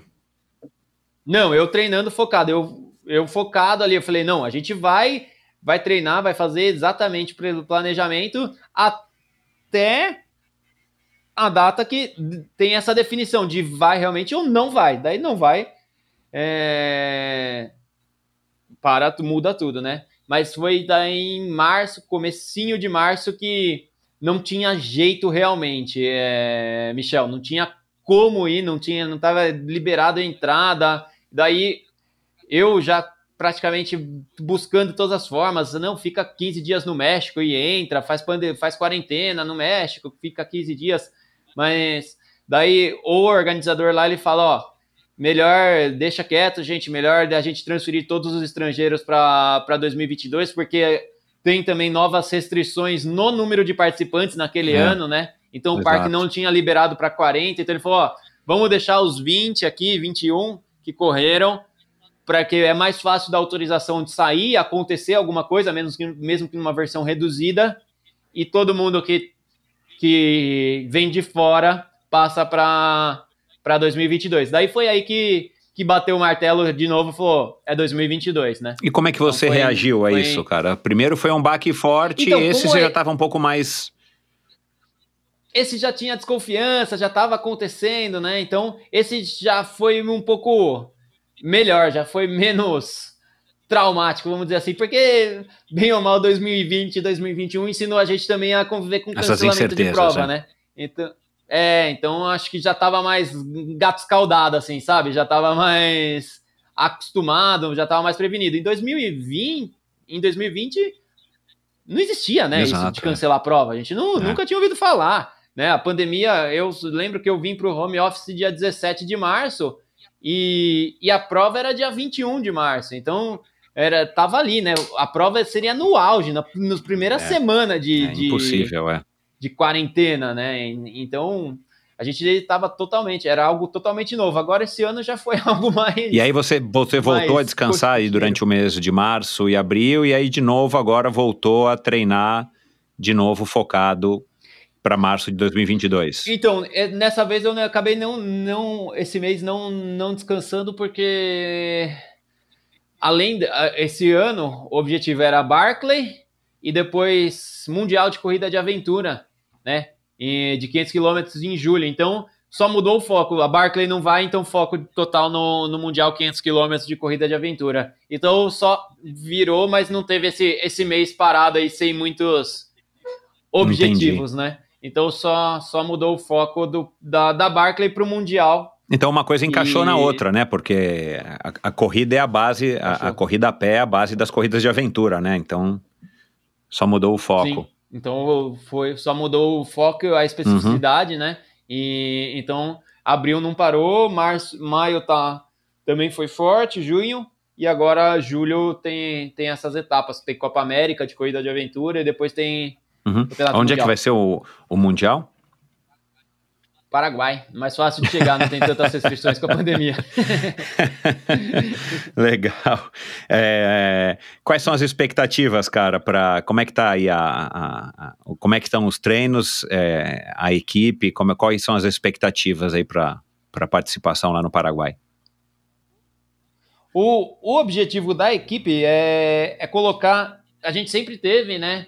É, atletas brasileiros competindo em equipes estrangeiras no topo do, É. do, ranking, Aham. do ranking mundial. Por exemplo, a Camila, o Gui, eles competem né, pela Vida Ride, que hoje em dia está em, em segundo colocado. Aham. Se eu não me engano, está em segundo colocado no ranking mundial. Mas a gente nunca teve uma Isso, equipe é. brasileira, com a bandeira brasileira ali, né? Então o objetivo da equipe é colocar a, a bandeira brasileira no a princípio no top 10 ali do ranking mundial de corrida de aventura. O problema que o problema, a questão é que para isso eh, os pontos são somados por dois anos. né? O Ah, ranking soma tá. dois anos, Uhum. tá? Então vai um tempinho para você, mesmo que você comece a participar, somar pontos agora, para você ter os pontos necessários, né? Você, você vai dois anos, porque os caras que já estão lá estão dois anos somando Uhum. ponto, né? Então o objetivo é sempre somar o maior número de pontos possível, né? A gente vai participar Guarani, da Patagônia Ride, de, de diversas etapas aqui na América do Sul, a princípio, e depois planejando aí, vamos ver também como decorre a pandemia para para daqui dois anos a equipe tá, tá ne- Então é um, já é um de- planejamento de tá a longo 10. prazo, né? Um, um planejamento de dois É, anos. Já, já- sim, já é um planejamento de dois anos ali para conseguir somar os pontos necessários. E a Barclay ali. se encaixa, claro, nessa preparação, porque, enfim, por mais difícil que ela seja, ela é uma prova de, de, de 160 quilômetros de corrida, né? Enfim. Né? E, e se você conseguir fazer os Não, é- 160, né? Ainda tem isso, né? Não, e você treinando para Barclay, você tá pro trekking da corrida de aventura, você Afiadíssimo, tá né? Afiadíssimo. afiadíssimo, né? É, O trekking sempre foi a modalidade que eu sempre me saí melhor, então o treino para Barclay já resolve todo o trekking depois para corrida de aventura tranquilo, daí dá, dá tranquilo assim, só pensar daí nas Uhum. outras modalidades. A gente não precisa passar aqui por todo o processo de, de como é que você conseguiu se inscrever para a prova. É, a pessoa basta dar um Google aí no seu nome, eu vou colocar aqui também um- um- uns links no post do episódio de hoje para que é, as pessoas vejam aí quais foram as lives e os vídeos que você, os podcasts que você já gravou, onde você fala detalhadamente isso. Mas foi um, um- um grande. É, é- é um, é um percurso né, que você tem que fazer de descobrir. é, já é por si só, já é, uma, já é um, um caça ao tesouro, né? Uma Maratona. gincana né, escolar. Eu acho que mais uma, uma gincana escolar, pelo que você explicou, pelo menos eu entendi assim. Mas na sua pesquisa, é, se é que você fez, você consegue descobrir o porquê as pessoas não conseguem terminar a prova? É, tem a ver com a imprevisibilidade, porque o percurso ele é mais ou menos marcado, né? Pelo que eu entendi. Cada volta, são cinco voltas, cada volta é, a volta está marcada, né? Assim, você até pode eventualmente se perder um pouquinho, porque parece que as condições normalmente são bem péssimas de visibilidade, chuva e tudo mais, né? Tem essa história de você achar os caderninhos, que eu também acho que não deve ser uma grande dificuldade, e essa questão que você já falou algumas vezes, que a primeira volta já virou uma coisa meio óbvia, você segue quem já está acostumado, porque aí você fez a primeira volta, mais ou menos você já tem pelo menos o caminho das pedras para as próximas, né? Mas o que, que você acha, se você já fez uma pesquisa, o que, que se diz aí nos grupos, que você diz que faz parte de algum grupo das pessoas que vão correr, por que, que as pessoas não terminam? Qual é a dificuldade se o percurso é marcado e que você acredita que você talvez consiga com esse teu espírito aventureiro, essa experiência, nem, nem espírito, né? Espírito não.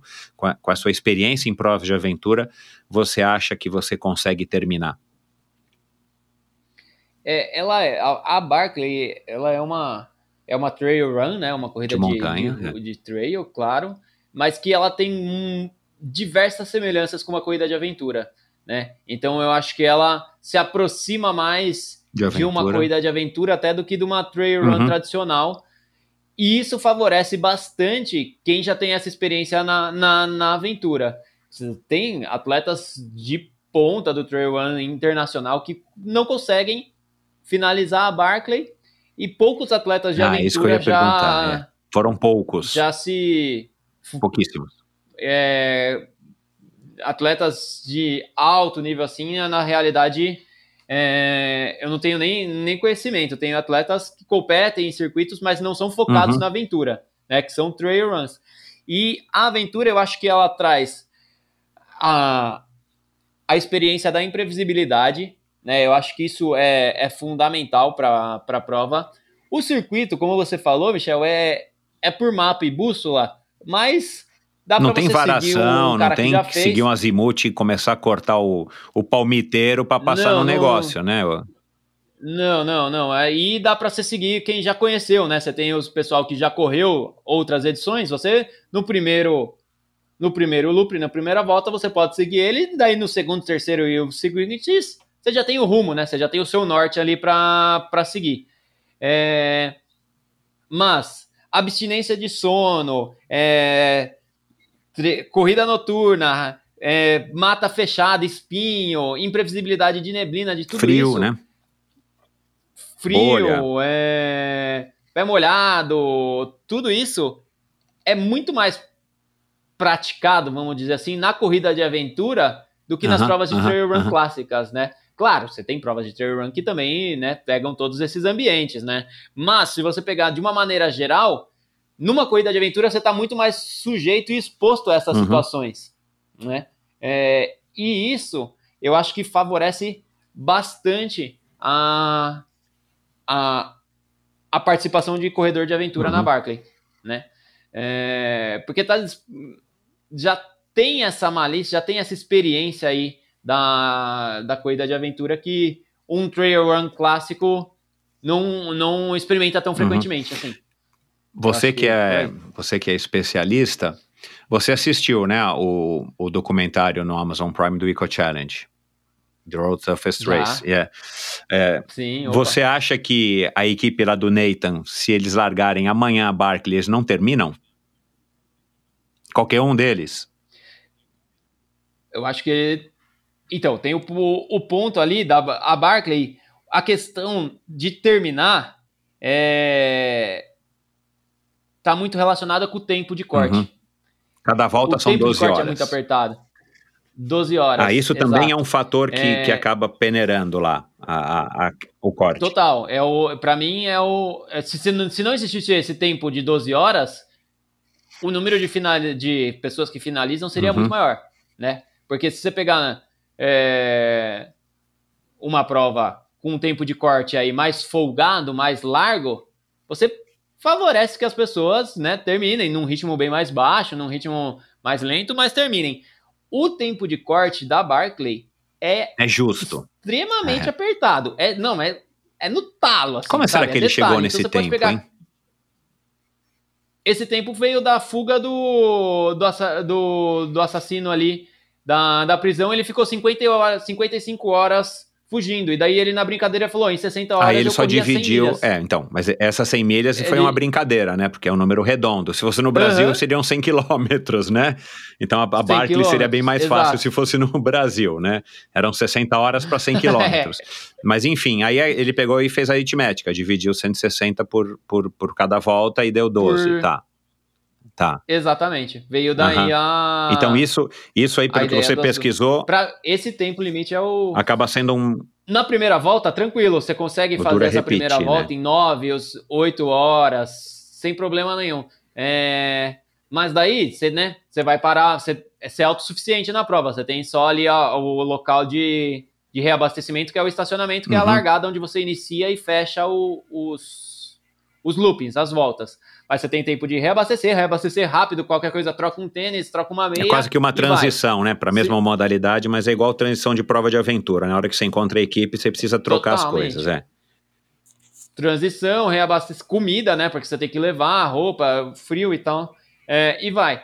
Segunda volta, ainda o pessoal passa com folga ali, pessoal. Quem tá, tá com chance ali de terminar, passa com folga 10, 11 horas. A partir da terceira volta, onde invariavelmente você vai pegar a noite. Noite, invariavelmente, vai Muito, diminuir é. seu ritmo. Independente da, da situação Vai do esfriar, terreno, à né? noite você diminui Muito também. vai esfriar.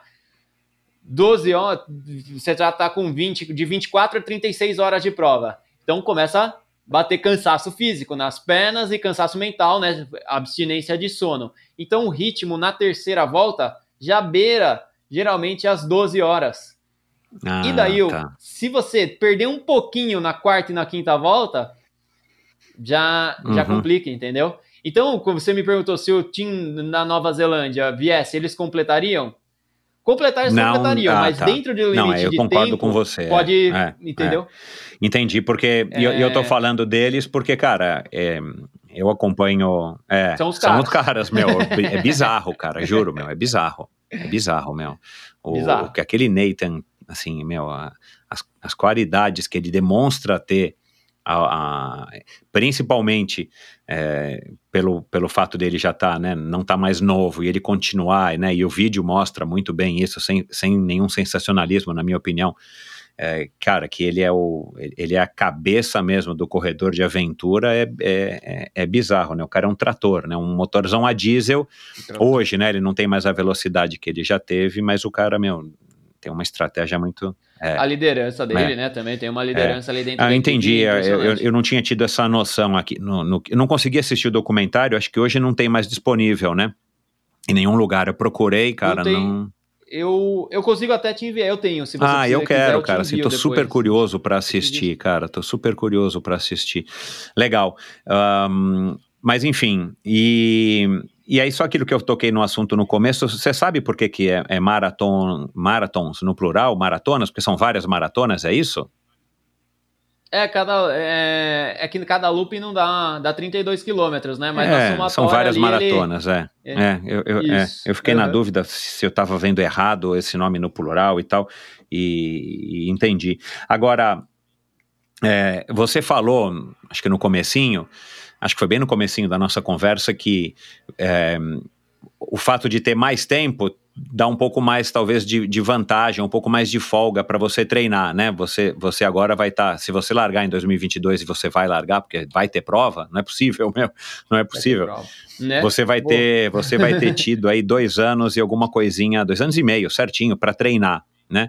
Mas eu fui Uhum. ver os resultados da prova de março desse ano e de novo ninguém terminou, Ninguém. né? E as pessoas teoricamente tiveram um ano e pouco para treinar, né? Qual é a, enfim, o que que você tem a dizer sobre isso?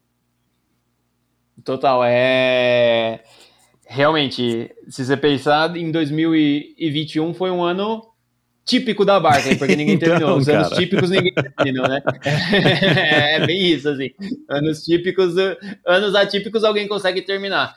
E os atletas que estavam lá estão com um ano e meio sabendo que eles estão selecionados pra, para Então, a é. Barclay, né? Eles tiveram um ano e meio e nós vamos ter Dois agora dois anos e meio. Mas o que, que acontece ali é um pouco da, da imprevisibilidade. O clima nesse ano de 2021 Péssimo. foi assim, É. péssimo, foi horrível, né? É, tem caras lá, o Jim, o, o Jared, eles já terminaram a prova duas vezes e são caras que são experientes e caras que é, conhecem né, o, o, o caminho e mesmo assim não passaram do, Do terceiro do loop, terceiro loop. O, Ja- o Jared já terminou três É. vezes a prova. É Recordista. o maior concluinte, né?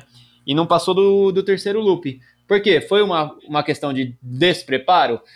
Não, não acredito, porque são caras super experientes, são super atletas, né? Mas é isso que a gente conversou. O limite ali do, do tempo é muito baixo. Se você tiver um imprevi uma Entendi, imprevisibilidade entendi. de clima, de qualquer coisa, acabou. Você pode estar o cara mais treinado do mundo, num, é Uhum, inviável, uhum. entendeu? Assim. Então, vo- Você chegou a achar ah, material na internet para ver qual é a estratégia deles? Eles divulgam, por exemplo, do Jared, que já terminou três vezes. O cara não dá uma cochilada ou não há necessidade, é, sabe? Tipo, prova de aventura, para 20 minutos, dá uma cochilada pelo menos para passar naquela fase negra do sono. É, existe alguma coisa nesse sentido também? Material o suficiente para que você, para que os novatos ou mesmo quem não é novato estude para ver como é que se existe alguma técnica melhor, uma estratégia melhor para conseguir terminar?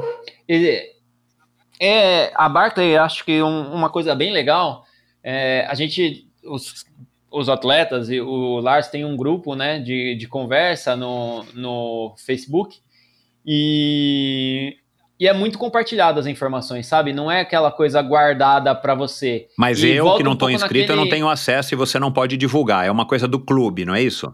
É. Fechado, entendi. fechado. Só, só, só vai ser aceito no grupo se você for aceito é. para e prova. você né? tem um compromisso de não É. divulgar.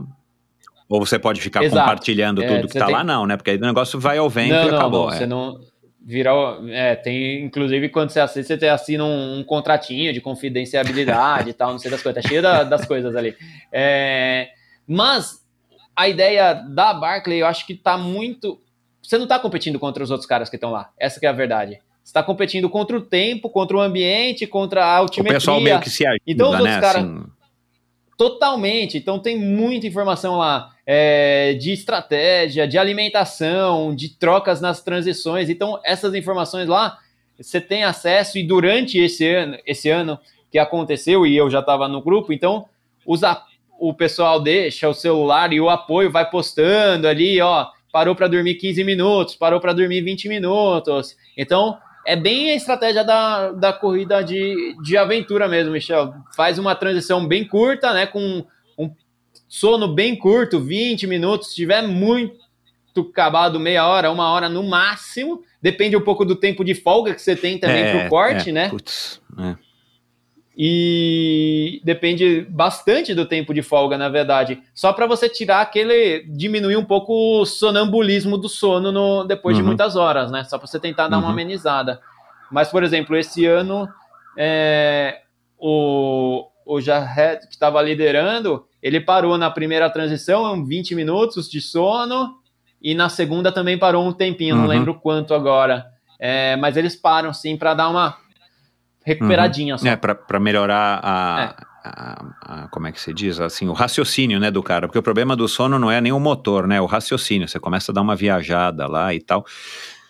É, é- é o mesmo espírito das corridas de aventura de hoje em dia, é, esse espírito de compartilhar, de se ajudar nas áreas de transição, quando tem né, a, a área de transição com apoio externo, os apoios também compartilham entre eles ali para ajudar quem está precisando de mais alguma coisa. Ainda é assim nas provas que você participa na. RACA. A RACA é a É, maior hoje do é, Brasil, né? Acho que é a mais, talvez a mais É, famosa, né? É, é. É. a mais famosa, com mais, maior número de, de inscritos também, né? E é, uma, e é a porta de entrada da maioria das pessoas também para a Uhum. corrida de aventura.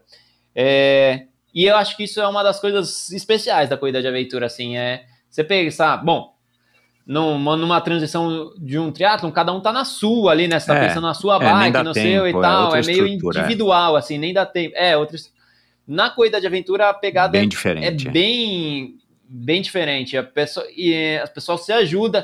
E tem muita coisa também que são sempre os mesmos Uhum. caras, né? Você tá sempre competindo mais ou menos com as mesmas pessoas. Então você já conhece, porque o número de participantes não é gigantesco, que cada hora. Numa corrida de rua que você vai, você não É, vai conhecer as pessoas. é, Você conhece um, é, dois, ou, é. né? Lá na corrida de aventura você conhece todo mundo. Você conhece a equipe tal, conhece a equipe tal, você conhece o staff da equipe tal, conhece o organizador da prova, Uhum. conhece todo mundo, né? Então é uma grande É família, legal assim, demais. realmente. É, esse espírito é, é bem, bem parecido, realmente, de ajudar. Ô, tô sem comida. Tó, velho, pega comida aqui. Não tem, não, você não vai ganhar do cara porque você tá dando uma Exato, comida não, pro é, cara, é, entendeu? é. tipo, não é, É, não é aí, né?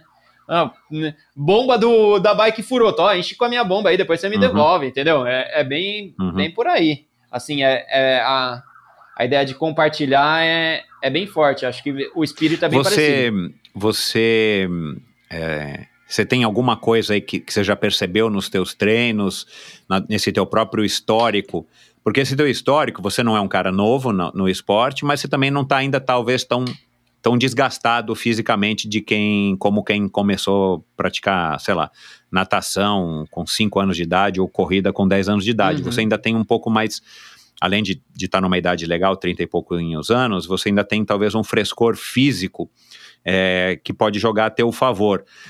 É, você se conhecendo assim, você diria que no que depender de você, você tem uma grande probabilidade de, de conseguir terminar. No que depender de você, eu sei que é difícil, né? Porque a prova é imprevisível, mas no que depender de você, você acha que você está no caminho certo, até por conta de já estar passando agora pelo teu terceiro ciclo, né? De, de treinamento, É, né? terceiro É. de Barkley. É, Pois é. Você você está conseguindo aprimorar as suas, as suas deficiências, a- a- as suas habilidades físicas, ao ponto de que você vai largar muito mais é, confiante de que você vai conseguir terminar. Como é que você tá? Como é que você se autoavalia? Eu acho que a, a, a preparação tá na, na melhor forma possível, assim. Acho que a gente tá fazendo um trabalho super é, bem estruturado, bem planejado, focado em terminar a prova, em terminar e colocar pelo menos a bandeira do Brasil entre os atletas que conseguiram terminar. É um desafio? Um super é um desafio. super desafio. Dá para garantir isso? Não, porque a gente não depende só de, né, de preparo, depende de um monte de variáveis. Pode acontecer mil coisas lá e ninguém terminar no ano, que é bem mais provável. Mas, pessoalmente, esses dois anos e meio de treinamento foram fantásticos para aprimorar a técnica, para melhorar deficiências que, que existiam, né? Então, é, o planejamento é Uhum. terminar, né?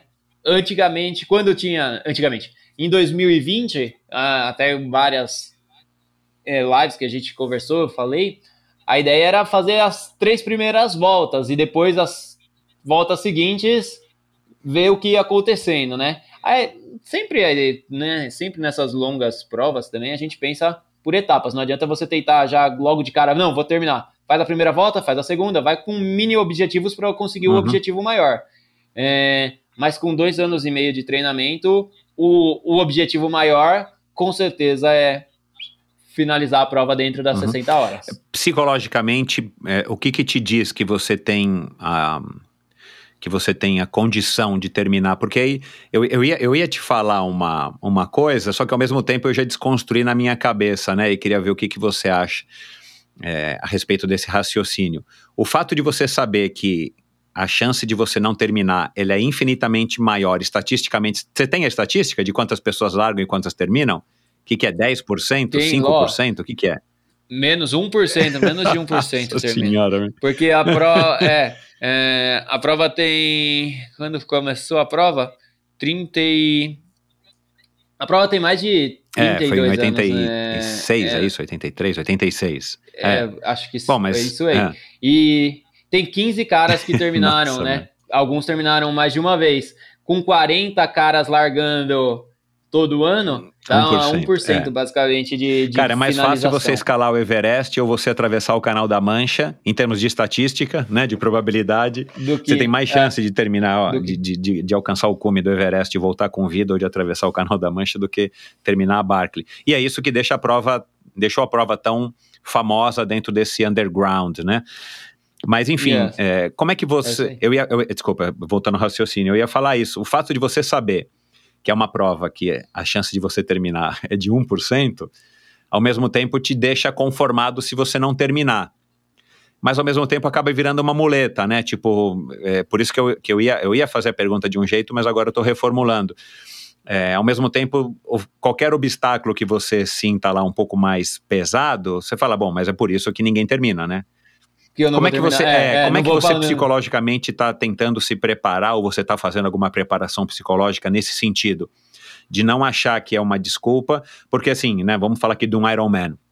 De um Ironman que você Uhum. está num, num contexto urbano, que você está sempre passando num percurso que mais ou menos é fácil de você desistir, ou chegar lá em Floripa, que você passa né, pela chegada algumas vezes, na corrida.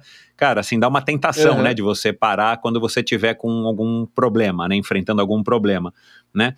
É, Na Barclays, o fato de você saber, então, que você tem 1% de chance de terminar, é, como é que você vai lidar com essa coisa de não querer desistir? Porque numa prova de aventura, se você opta em desistir, cara, dependendo do lugar que você opta em desistir, é melhor você não desistir. Dá mais trabalho. Vai ser pior você desistir do trabalho. que você continuar, é, né? Total. Enfim, como é que você lida com isso? Quer dizer, como é que você está pensando que você vai lidar com isso? Como é que está sendo a tua preparação psicológica? Total. Porque se a gente pensar biologicamente, né, Michel, o nosso corpo visa a autopreservação, né? Totalmente a autopreservação. Quando a gente coloca nosso corpo numa situação de estresse, né, é, físico ou mental, a, a primeira atitude, o primeiro pensamento que vem na mente é, não, vou parar com isso, vou, vou, vou, vou fechar essa, essa, esse estresse, vou terminar com esse estresse.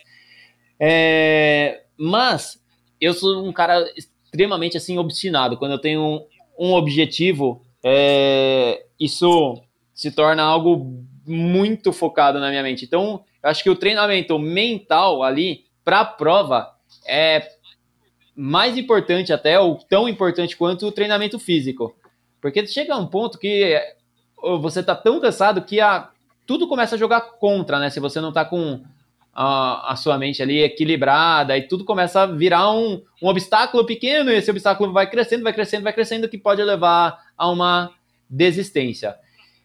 Para preparação, o que, que a gente faz? Os treinos também focados em treinar é, esse lado mental não são treinos super agradáveis, são treinos chatos que você pode desistir a qualquer momento. Então, você pegar e ficar subindo 100 vezes a mesma montanha, a paisagem é a mesma, a visão é a mesma, tá de noite e tal, do lado de casa. Então, para desistir ali também é fácil, né? Você tá propício a desistir porque realmente é aquela coisa, não, vou parar, não vou subir isso daqui de novo, já subi não sei quantas vezes isso daqui.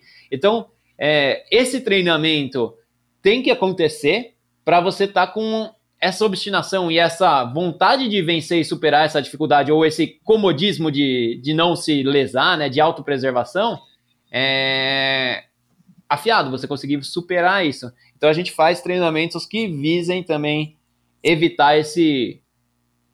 Não sei se comodismo é a palavra, mas evitar essa essa vontade É uma de, tentação, de né, cara? De... Aquela história do diabinho e, do, é. e do anjinho, né? Para, para, para. E tem sempre uma voz que vai, né? Dependendo das pessoas, tem, do atleta, do tipo de atleta, tem sempre aquela voz que vai predominar. E é isso que faz. Eu não acho que tenha pessoas que, com, que participem de esportes competitivos que parem na primeira, na, na primeira vontade. O cara sempre fica com essa uhum. dúvida, né, cara? E é. Depende Sim. de cada um qual é a voz que vai falar mais alto ali naquele. Falar mais alto. É, e, e, é o que você falou, né? Numa corrida de aventura, essa ideia de parar, ela não é tão simples assim, porque às vezes você tá, você tá sei lá, no meio da, da, cordilheira, de uma, de uma montanha, de uma serra, que você parar, você vai ter que voltar do mesmo jeito. Então continua uhum. que tá na mesma. Mas se você faz um treino repetitivo de 10, 15, 20 horas ali no mesmo lugar, exatamente no mesmo lugar, a 500 metros de casa, 1 quilômetro de casa, daí essa vontade de parar você já, já vai ser bem maior, né? Porque é mais simples é... desistir, né? Você logo você é tá em casa, logo você tá embaixo do chuveiro, na cama, macio, com alimentado. Exatamente. Então já, já ajuda a, a, nesse, nessa preparação. Você tem algum treino que você é, escolheu como sendo um treino que você precisa passar? E aí eu já dou um exemplo aqui para ficar mais claro, né? Eu gravei faz alguns episódios, algumas semanas com a Marta Iso que treina com Igor de Souza para que treinou com Igor de Souza para atravessar o Canal da Mancha pela primeira vez.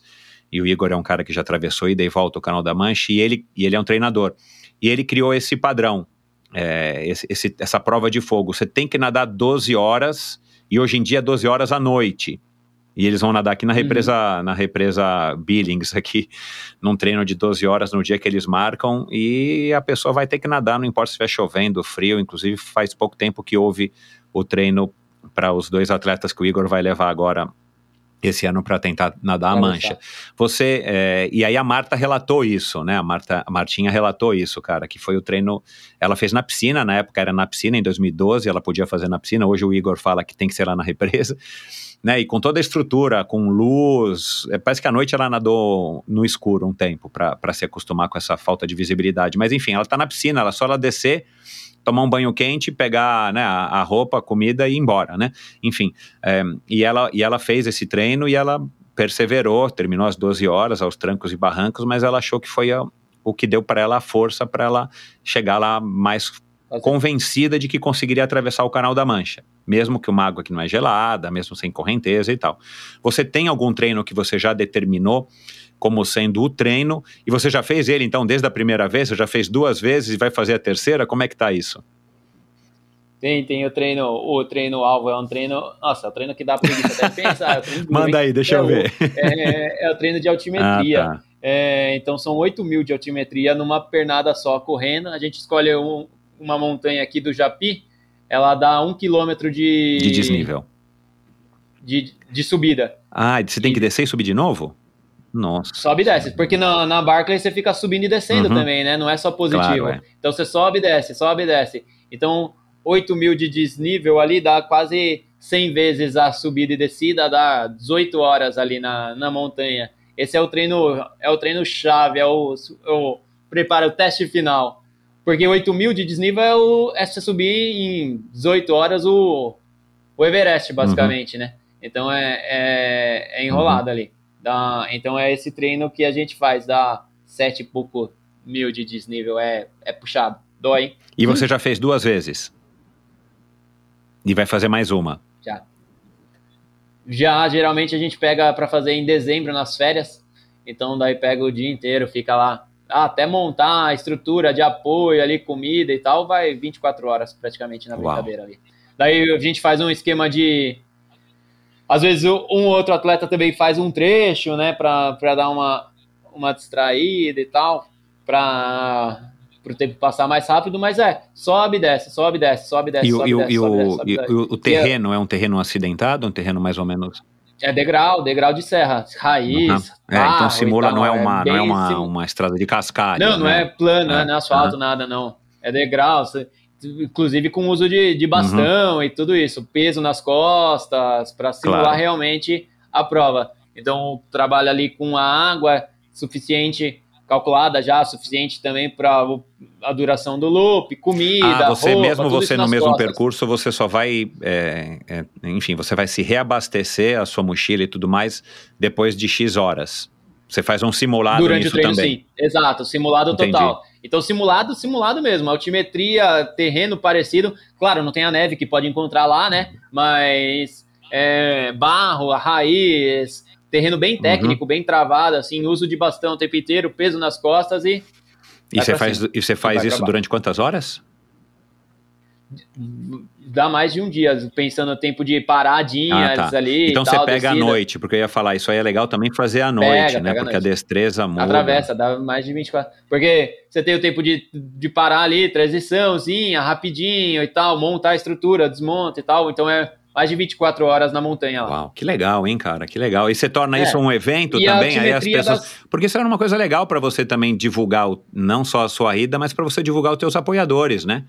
Você podia transformar Uhum. isso num É, evento. colo- É, chama, o que a gente faz é chamar alguns conhecidos e tal e divulgar nas redes sociais ali. Mas. Mas. É, como é bem técnico e tal, pouca gente Não, gostaria não, é, de não digo, de não, não, fazer, não, assim, não né? digo para fazer com você, porque também talvez fique um pouco mais fácil, né? Você fazer sozinho É. mesmo, mas eu digo assim, É. transformar num evento nesse sentido de estar De é, de tá fazendo um AUE para ajudar a divulgar. Qual que é o peso mais ou menos da tua mochila, assim, que você estima, é, pelo que você já, já treinou, assim? Você vai levar uma mochila, a hora que você sai para começar a volta de quantos quilos? 7,5 kg. A maioria é água. Mais ou menos.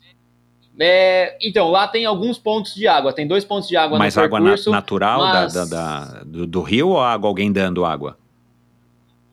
Ah, Apoio, apoio. apoio, Ah. mesmo. Eles, eles deixam galões Ah, sim, de ah, água em uma Aham. bancadinha. O que pode acontecer é, dependendo da temperatura, essa água está É. congelada.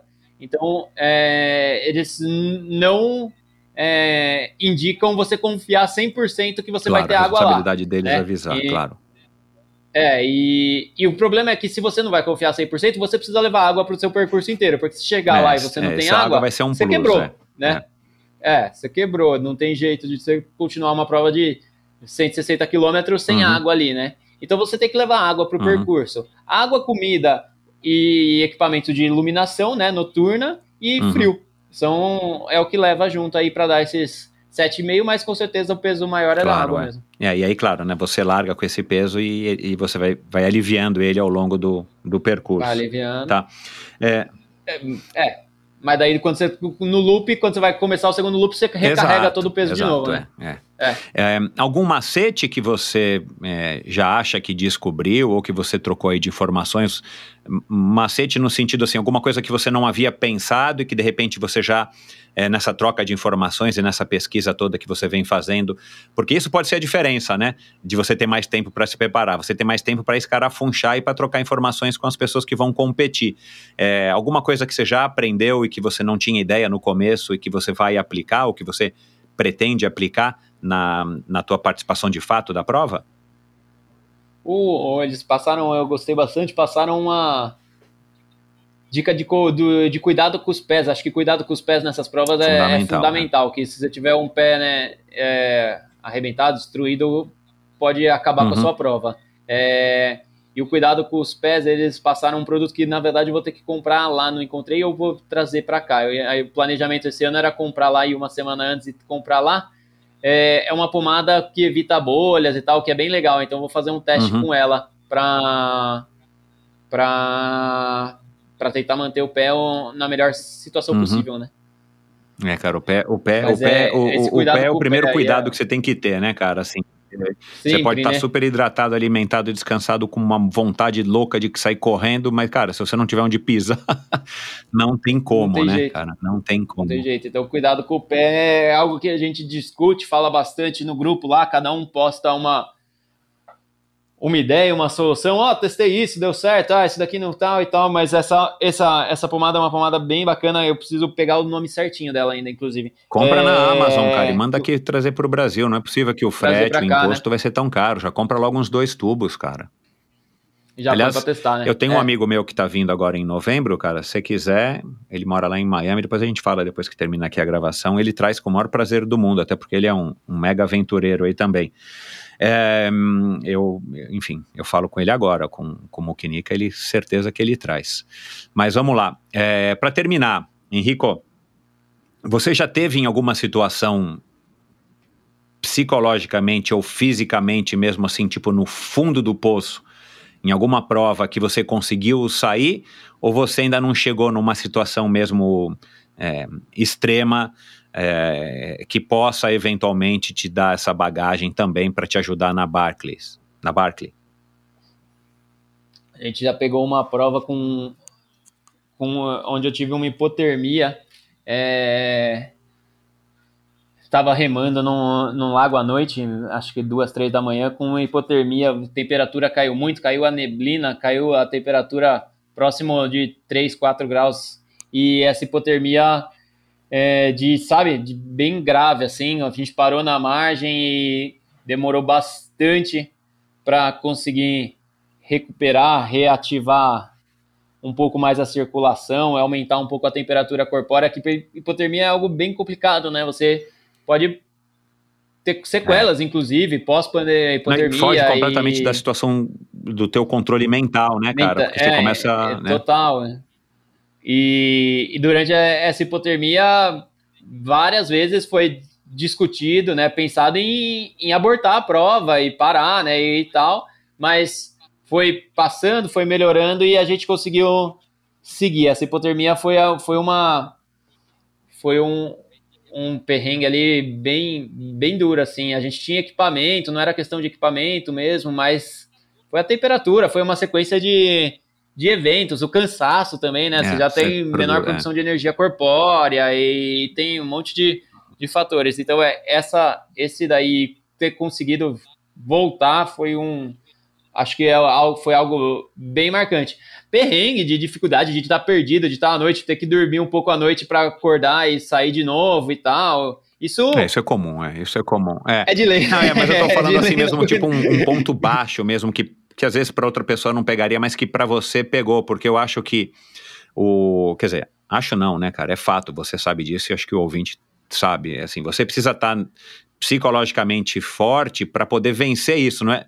é? É difícil você imaginar que numa prova qualquer é, seja de aventura ou mesmo na Barclay, você não vai ter um, um momento de baixa que você vai falar, putz, o que, que eu estou fazendo aqui? O que você tem que fazer é Sim, é reacessar claro. tudo e encontrar a motivação para você sair desse vale, né? Sim. né? Você sair desse vale.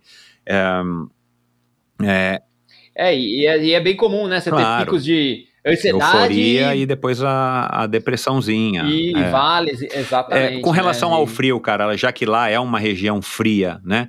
É, é, assim, você, você não consegue treinar talvez tanto aqui, porque, né, enfim, a gente está num país tropical, por mais frio que faça de vez em quando, mesmo aqui em São Paulo, no Japi, né, à claro. noite, principalmente. Uhum. Mas e, existe alguma coisa que você já está se preparando, alguma tecnologia nova de roupa que com menos volume, com menos peso, é, você consiga se manter é, aquecido, porque, de novo, né, se você tiver uma crise de hipotermia lá, sozinho, no meio da, do loop, Complicou. você vai ter que esperar passar alguém para tentar te ajudar, se é que alguém vai parar para te ajudar. Uhum. Eu imagino que sim, né, deve ter essa camaradagem, mas pode ser que demore horas para passar alguém, né, cara, porque são poucos competidores sim. e tudo mais. Existe dentro da estrutura alguma coisa assim, você vai largar a prova com um tipo de um spot, alguma coisa que você pode acionar e eventualmente aí a organização vem te fazer um, um salvamento para que você não, né, não morra. E a gente teve esse caso recente, né, acho que agora em maio, né, de 100 corredores, acho, se não me engano, que morreram, né, na China, China né, né, numa prova de trail. Vi, morreram, morreram 21, 21 acho. É. Largaram 100 e, e de hipotermia, pelo que eu entendi, pelo menos basicamente foi por uhum. conta do frio, né? É, existe algum Sim. tipo de preocupação, apesar da prova ser tão rústica, né? É, a Barclays é uma, uma prova rústica nesse sentido. Existe algum tipo de, de backup, de segurança que vocês tenham lá oferecidos pela prova? Não, não existe nada. A única equipa, inclusive nem pode, não pode largar com Garmin, não pode largar com GPS, com Spot, com nada. O único equipamento eletrônico que é permitido é um é eletrônico, é um relógio de um relógio digital com que marca horário e cronômetro. É, é a única coisa tempo, que é saber o tempo, mas que não tem função nenhuma para um resgate, não, né? Para acionar um resgate ou qualquer coisa do tipo. Então, esse auto-resgate aí é, é, realmente um auto-resgate. Você tem que ser autossuficiente e se der algum problema, você tem que. E você disse que não tem nada, não, dali, não tem resolver. lista de material obrigatório, né? Então você, como um cara responsável e agora. É, é, você vai ter que levar tal, alguma que coisa. Ser, cobertor de emergência, todas essas coisas entram também no, no peso da, da mochila, porque você tem que estar tá prevenido, né? Vai saber é, o que Você sabe que você falando agora dessa maneira, cara, assim, aí a prova fica um pouco mais. A prova fica um pouco mais. É, assim, fica um pouco não, fica bem mais imprevisível nesse sentido, porque agora você não tem só que lidar com as intempéries do tempo, que você não tem como controlar, e com a tua reação física, a, a, enfim, aquilo que você vai enfrentar. Mas assim, pode acontecer, né? De você torcer um pé, ou de você ter uma crise lá de hipotermia. Então você, você tem que ser também muito mais responsável porque a hora que você começar a sentir frio, você fala, cara, peraí, eu preciso agora.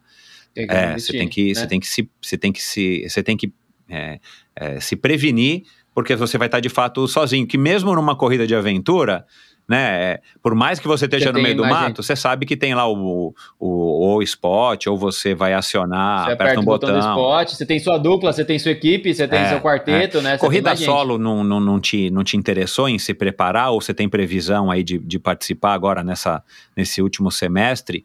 Porque, cara, acho que poderia ser uma coisa interessante, né, cara? Você fazer algumas provas solo até para para eventualmente se testar nesse sentido, tipo, meu, não, né, não tenho como pegar água de ninguém aqui, porque se você está numa prova de aventura, mesmo que seja só você e o Frederico, cara, vocês estão dividindo água, vocês estão dividindo comida, Sim. né, opinião, né, tem o um apoio moral. E, e total. E você sabe que isso, é, essa ausência, né, de uma possível parceria, de uma possível ajuda de, do seu dupla, do seu quarteto, da sua equipe, é, acaba diminuindo muito a quantidade de prova solo de corrida de aventura em expedição. Então a gente tem provas Mais solos curtas, né? em provas de no máximo 50, 100. Aí você prega a prova de 500, 300 quilômetros, não tem a categoria solo. Porque, bem ou mal, é. é, é aumenta muito tá o risco né, né? de dar errado. O risco para o é, organizador não, também, né? Então é uma responsabilidade gigantesca, é. né? É. E o pessoal não quer né, correr esse risco. O, o, o, Lars, lá, o organizador da Barclay, corre porque faz parte do, do enredo da prova dele. Assim, é, é outra. É outra dinâmica, né? Outra, é o que é torna a prova única também, né? Assim, não tem concorrente, é, então, pelo menos que a, a gente é saiba. você tá sozinho lá, entendeu? E tchau, boa sorte. Se, se você falhar, se você chegar todo arrebentado, ele vai tocar a cornetinha comemorando que você foi mais um que falhou né? E no então contrato é bem... que você assinou também está lá dizendo, claro, meu, você é responsável por você mesmo, você está aqui voluntário, meu, não adianta a... chorar, fazer nada, né? Não é reclamar, não tem o que fazer. a, a, é isso aí. A, a, a Dani, ela, ela tá numa boa com esses termos. Nossa.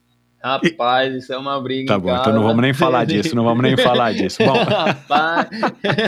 é, porra, o cara recém-casado, meu, mas enfim. É, cara, para terminar, se você que é um multiatleta de fato e, e, e, cara, uma característica muito legal, cara, assim, eu acho Acho que esse é um jeito bacana de o cara se manter sempre motivado e sempre é, é, afim, né, cara, assim, de fazer as coisas, ter essa variedade de modalidades que você praticou e essa história de você ter os teus focos é, a cada ano acaba também sendo uma coisa muito muito bacana. É, você já pensou qual que pode ser o teu foco para depois da Barclays? Assim, você já tem uma da Barclays? Você já tem alguma prova aí dos teus sonhos, algum alguma coisinha que está aí no teu caderninho que você pode revelar? Tem, tem sim. O, o, primeiro aí, o objetivo é pôr o Brasil na, na uhum. Barclay ali, né? Na, fechar. Pós-Barclay, a ideia é colocar, como a gente conversou, colocar uma equipe brasileira no, no ranking da corrida de aventura, nos top é, 10. Esse é o objetivo a mais pra longo isso, prazo, então você tem aí. É, esse é o objetivo de dois anos ali, então é vencer ali etapas chaves, tem, tem a etapa mundial, tem as etapas do circuito do da, da corrida de aventura para colocar essa equipe aí no, nessa posição uhum. que a gente conversa nos top uhum. 10 aí. Então esse é o próximo objetivo. Terminando a Barclay, daí o foco vai direto para para as etapas mundiais do, do, do, campeonato de corrida de Legal, e tudo isso você mesmo tendo que se bancar com o apoio do SER, da, da instituição de ensino SER, né? Mas, assim, é uma coisa que, que você, ou você vai depender de patrocínio para isso e você precisa, então, ainda também correr atrás. Não, é, a ideia realmente, por enquanto, sempre foi. Teve, sem, claro, o apoio do, do Colégio mas o, sempre foi. Bancando. Do é. meu trabalho, né? Bancando. Você opta para tirar férias é... nesses períodos, você consegue também negociar. Sim. Uhum. Férias, troco e tal. Faz, substitui de um lado, troca de outro. E o objetivo é fazer essas provas bancando do mesmo jeito. Se aparecer parceiro, aparecer, claro, Óbvio. super bem-vindo, uhum. né? Mas a gente não vai correr atrás também. Se precisar correr atrás de dinheiro, a gente faz, faz o que precisar, faz rifa, faz o que for, mas a gente dá um jeito para participar, não tem jeito não. Vai Legal. que vai. Da onde que você tira, cara, tanta motivação assim para estar tá nessa pegada tão intensa e, e de desafios é, que de fato te tiram aí da zona do conforto? Eu acho que é essa vontade de, de autossuperação e autoconhecimento, de, de ver até onde dá para ir, até onde dá para chegar e quanto que o corpo humano é, é resistente, é resiliente, sabe? É, a, a, a, eu sou uma pessoa hiperativa, assim, então você pega o feriado de pensar em ficar sentado no sofá vendo TV já me, já, já me deixa meio louco. Falo, não, você é louco, no feriado a gente vai fazer isso, vai fazer isso, vai fazer isso. Então eu acho que é um pouco da minha personalidade uhum. também. Essa, né? Acho que tem bastante a ver com personalidade. Se você tivesse que escolher, cara, uma modalidade única para praticar, você não vai mais poder praticar nenhuma outra, você tem que escolher uma. Qual que você escolheria, assim, que é a que te dá mais, hoje, né? A que te dá mais satisfação, mais prazer, a que te, a que te mata mais essa vontade de, de gastar energia, de não ficar parado? Sem dúvida, hein? Essa daí é a corrida. A corrida. Sem dúvida. É, trail ah, run. É, isso que eu ia falar, né? De preferência se for é, no meio run. da trilha. Exato. Legal. A, a, a, a navegação, a navegação é uma coisa que você já investiu, você investe. Eu vi que você já fez também curso com o Zé Pupo, né? De, de, de rafting. Uhum. Enfim, você já fez alguns cursos aí para se, se aprimorar também nas, nas habilidades específicas dentro da, da prova de aventura. A navegação é uma coisa que você já investiu, já fez provas de aventura, é, perdão, provas de orientação, aquelas provas do exército, não sei se você já participou, aquelas que você tem que, no estilo do exército, né, que você tem que correr rápido, passar embaixo e... É, você já uhum. participou? Nunca fiz prova, mas a gente faz simulados de navegação aqui na região, baixa mapa e vai vai pegar mapa do IBGE, imprime o mapa e vai marca uns pontos e, chega nesses pontos. Então, o treinamento de navegação é mais baixando esses mapas. Mas eu nunca fiz prova de orientação, mas a navegação é uma modalidade que é a segunda modalidade. Depois do trail run, para mim, a navegação é especial uhum, também. Você curte isso, né? De ficar, enfim, de você ter que se localizar naquele cenário e ter que achar. É, Sim. É, é, bem interessante também. Sim, essa noção espacial é bem, eu tenho bem boa também. Então ajuda bastante. Legal. Cara, é, passa as tuas redes sociais aí para quem quiser te acompanhar, que por acaso não, não, não, não te acompanha ainda. Como é que fica sabendo aí do, da evolução dos teus treinos? Quem quiser interagir com você, enfim, passa aí o teu, o teu, a maneira de estar tá te acompanhando. Beleza, ó. É, inclusive no Instagram a gente vai fazer toda a cobertura durante a prova da Barclay, então vou deixar com o meu. Eu não é. posso, né, levar, porque eu não posso ter celular nem nada, mas meu, meu staff, meu pai, quem tiver lá, vai, vou deixar o celular, ele vai gravar, vai mandar stories, então vai dar para acompanhar todo o desenrolar da Barclay. Também boto, boto lá treinos, o Instagram é e underline frigere. Uhum. Facebook Henrico Frigeri e tem o Instagram da equipe também, que tem as notícias de corrida de aventura, que é Team Crash Brasil. Ah, é, do Team Crash, são, tá. Eu já dei uma olhada também. É, são os tá três bom. Instagrams Tá ali. bom. Mas é, é Legal, vou... Quando quiser mandar mensagem, tá lá, eu respondo sempre que ah, dá para responder. Legal, vou colocar também é, para facilitar para o ouvinte todos esses links para as tuas redes sociais no post do episódio de hoje, lá no meu site, endorfinabr.com. Henrico, Obrigado, cara. Você é um cara gente boa, simpático, boa sorte. Meu, tô aqui torcendo. É claro, né? Como já todo mundo já te disse, quando você voltar, eu quero sim te receber aqui no, no Endorfina para contar é, como é que foi, mas principalmente para entender aí como é que, como é que você é, reagiu a, a, a, aos estímulos e à experiência de ter participado de uma prova tão, tão simbólica. Você com certeza já é o professor mais famoso lá da tua escola, é? ah, o pessoal reconhece, vê, é bem normal. Ah, eu te vi correndo na rua, professor. Ah, e os alunos? Bem? Os alunos estão é se estimulando com você? Você dá alunos para que, que, quais séries?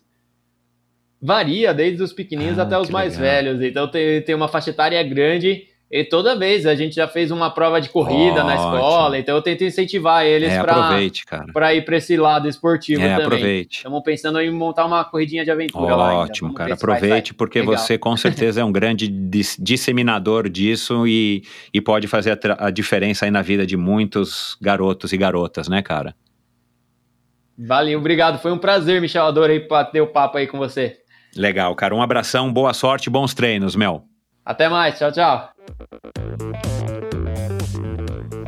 E é isso, espero que vocês tenham curtido mais essa conversa, mais esse sujeito super interessante, Henrico Frigeri.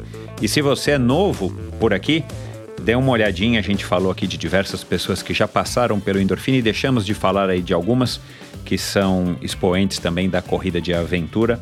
Mas vamos falar aqui do ciclista Gideone Monteiro, a, da corrida de aventura Camila Nicolau, Rafael Campos, o Alexandre Freitas, o Bernardo Fonseca, que foi quem trouxe as, os triatlons off-road, o, o X-Terra aqui para o Brasil, o Said Ayat, que faz pouquinho tempo já teve aqui também, que é o organizador aí, foi organizador do EcoMotion, a Chub Guimarães, também é grande atleta de corrida de aventura, percursora aí da corrida de aventura, e no trail running, a Fernanda Maciel, Manu Vila Seca, já passaram por aqui, e na natação, é, uma das pessoas que a gente já falou aqui é a Martinha Iso, também um episódio mais recente, que atravessou o Canal da Mancha em, em 2012, se eu não me engano, pela primeira vez, aos 34 anos de idade. Então, muito obrigado pela sua audiência. Sintonize aqui nesse mesmo agregador de podcasts, dê uma olhadinha você é, acha esse, né, claro, e todos, se não, não estaria ouvindo, e todos os episódios do Endorfina. Se você ainda não assina a newsletter semanal, sua dose extra de inspiração, vai lá no site endorfinabr.com. Lá você consegue assinar a newsletter, lá você consegue apoiar financeiramente esse projeto e lá você fica sabendo aí detalhes desse convidado do Henrico Frigieri. Lá você consegue descobrir as redes sociais dele, clicar lá e, e passar a segui-lo, entrar em contato com ele e de todos os episódios, de todos os convidados que já passaram por aqui. Então, dá uma olhadinha, endorfinabr.com é o lugar onde você vai se aprofundar no conhecimento aí dos convidados e desse projeto. Então, muito obrigado pela sua audiência. Na semana que vem, mais um episódio espetacular, mais uma conversa sensacional que também está gravada com mais um convidado ou convidada é, de, de nos inspirar com histórias que nos inspiram, como foi essa aqui hoje do Henrico Frigieri. Muito obrigado, um abraço e até lá. E eu quero agradecer aos patrocinadores do episódio de hoje, a começar pela Bovem Energia. Bovem, há uma década fornecendo energia e gerando resultados para consumidores do Mercado Livre. Quer ser livre? Fale com a Bovem, energia que inspira. Saiba mais em bovem.com.br e através do perfil no Instagram Bovem Energia. Esse episódio também foi um oferecimento da Supacas, a marca californiana de acessórios de ciclismo de alta performance, patrocinadora da equipe profissional Bora Hansgrohe de ciclismo. Eles fabricam fitas de guidão, luvas, meias, suporte de caramanhola, selins e uma grande variedade de acessórios bem legais. Encontre os produtos da Supacas nas melhores lojas do ramo e siga o perfil oficial da Supacas no Brasil em ultracicle no Instagram. Esse e todos os episódios do Endorfina Podcast são editados pela produtora Pulsante. Obrigado por ouvir esse episódio do Endorfina. Acesse o endorfinabr.com, vá no post do episódio de hoje para conhecer um pouco mais sobre o meu convidado e alguns assuntos abordados em nossa conversa. Lá você ainda encontra todos os episódios do Endorfina. Siga o Endorfina BR no Instagram e confira imagens inéditas e inusitadas dos meus convidados. Participe enviando comentários e sugestões. Se você curtiu, colabore assinando o Endorfina no seu agregador de podcasts preferido e compartilhando com seus amigos.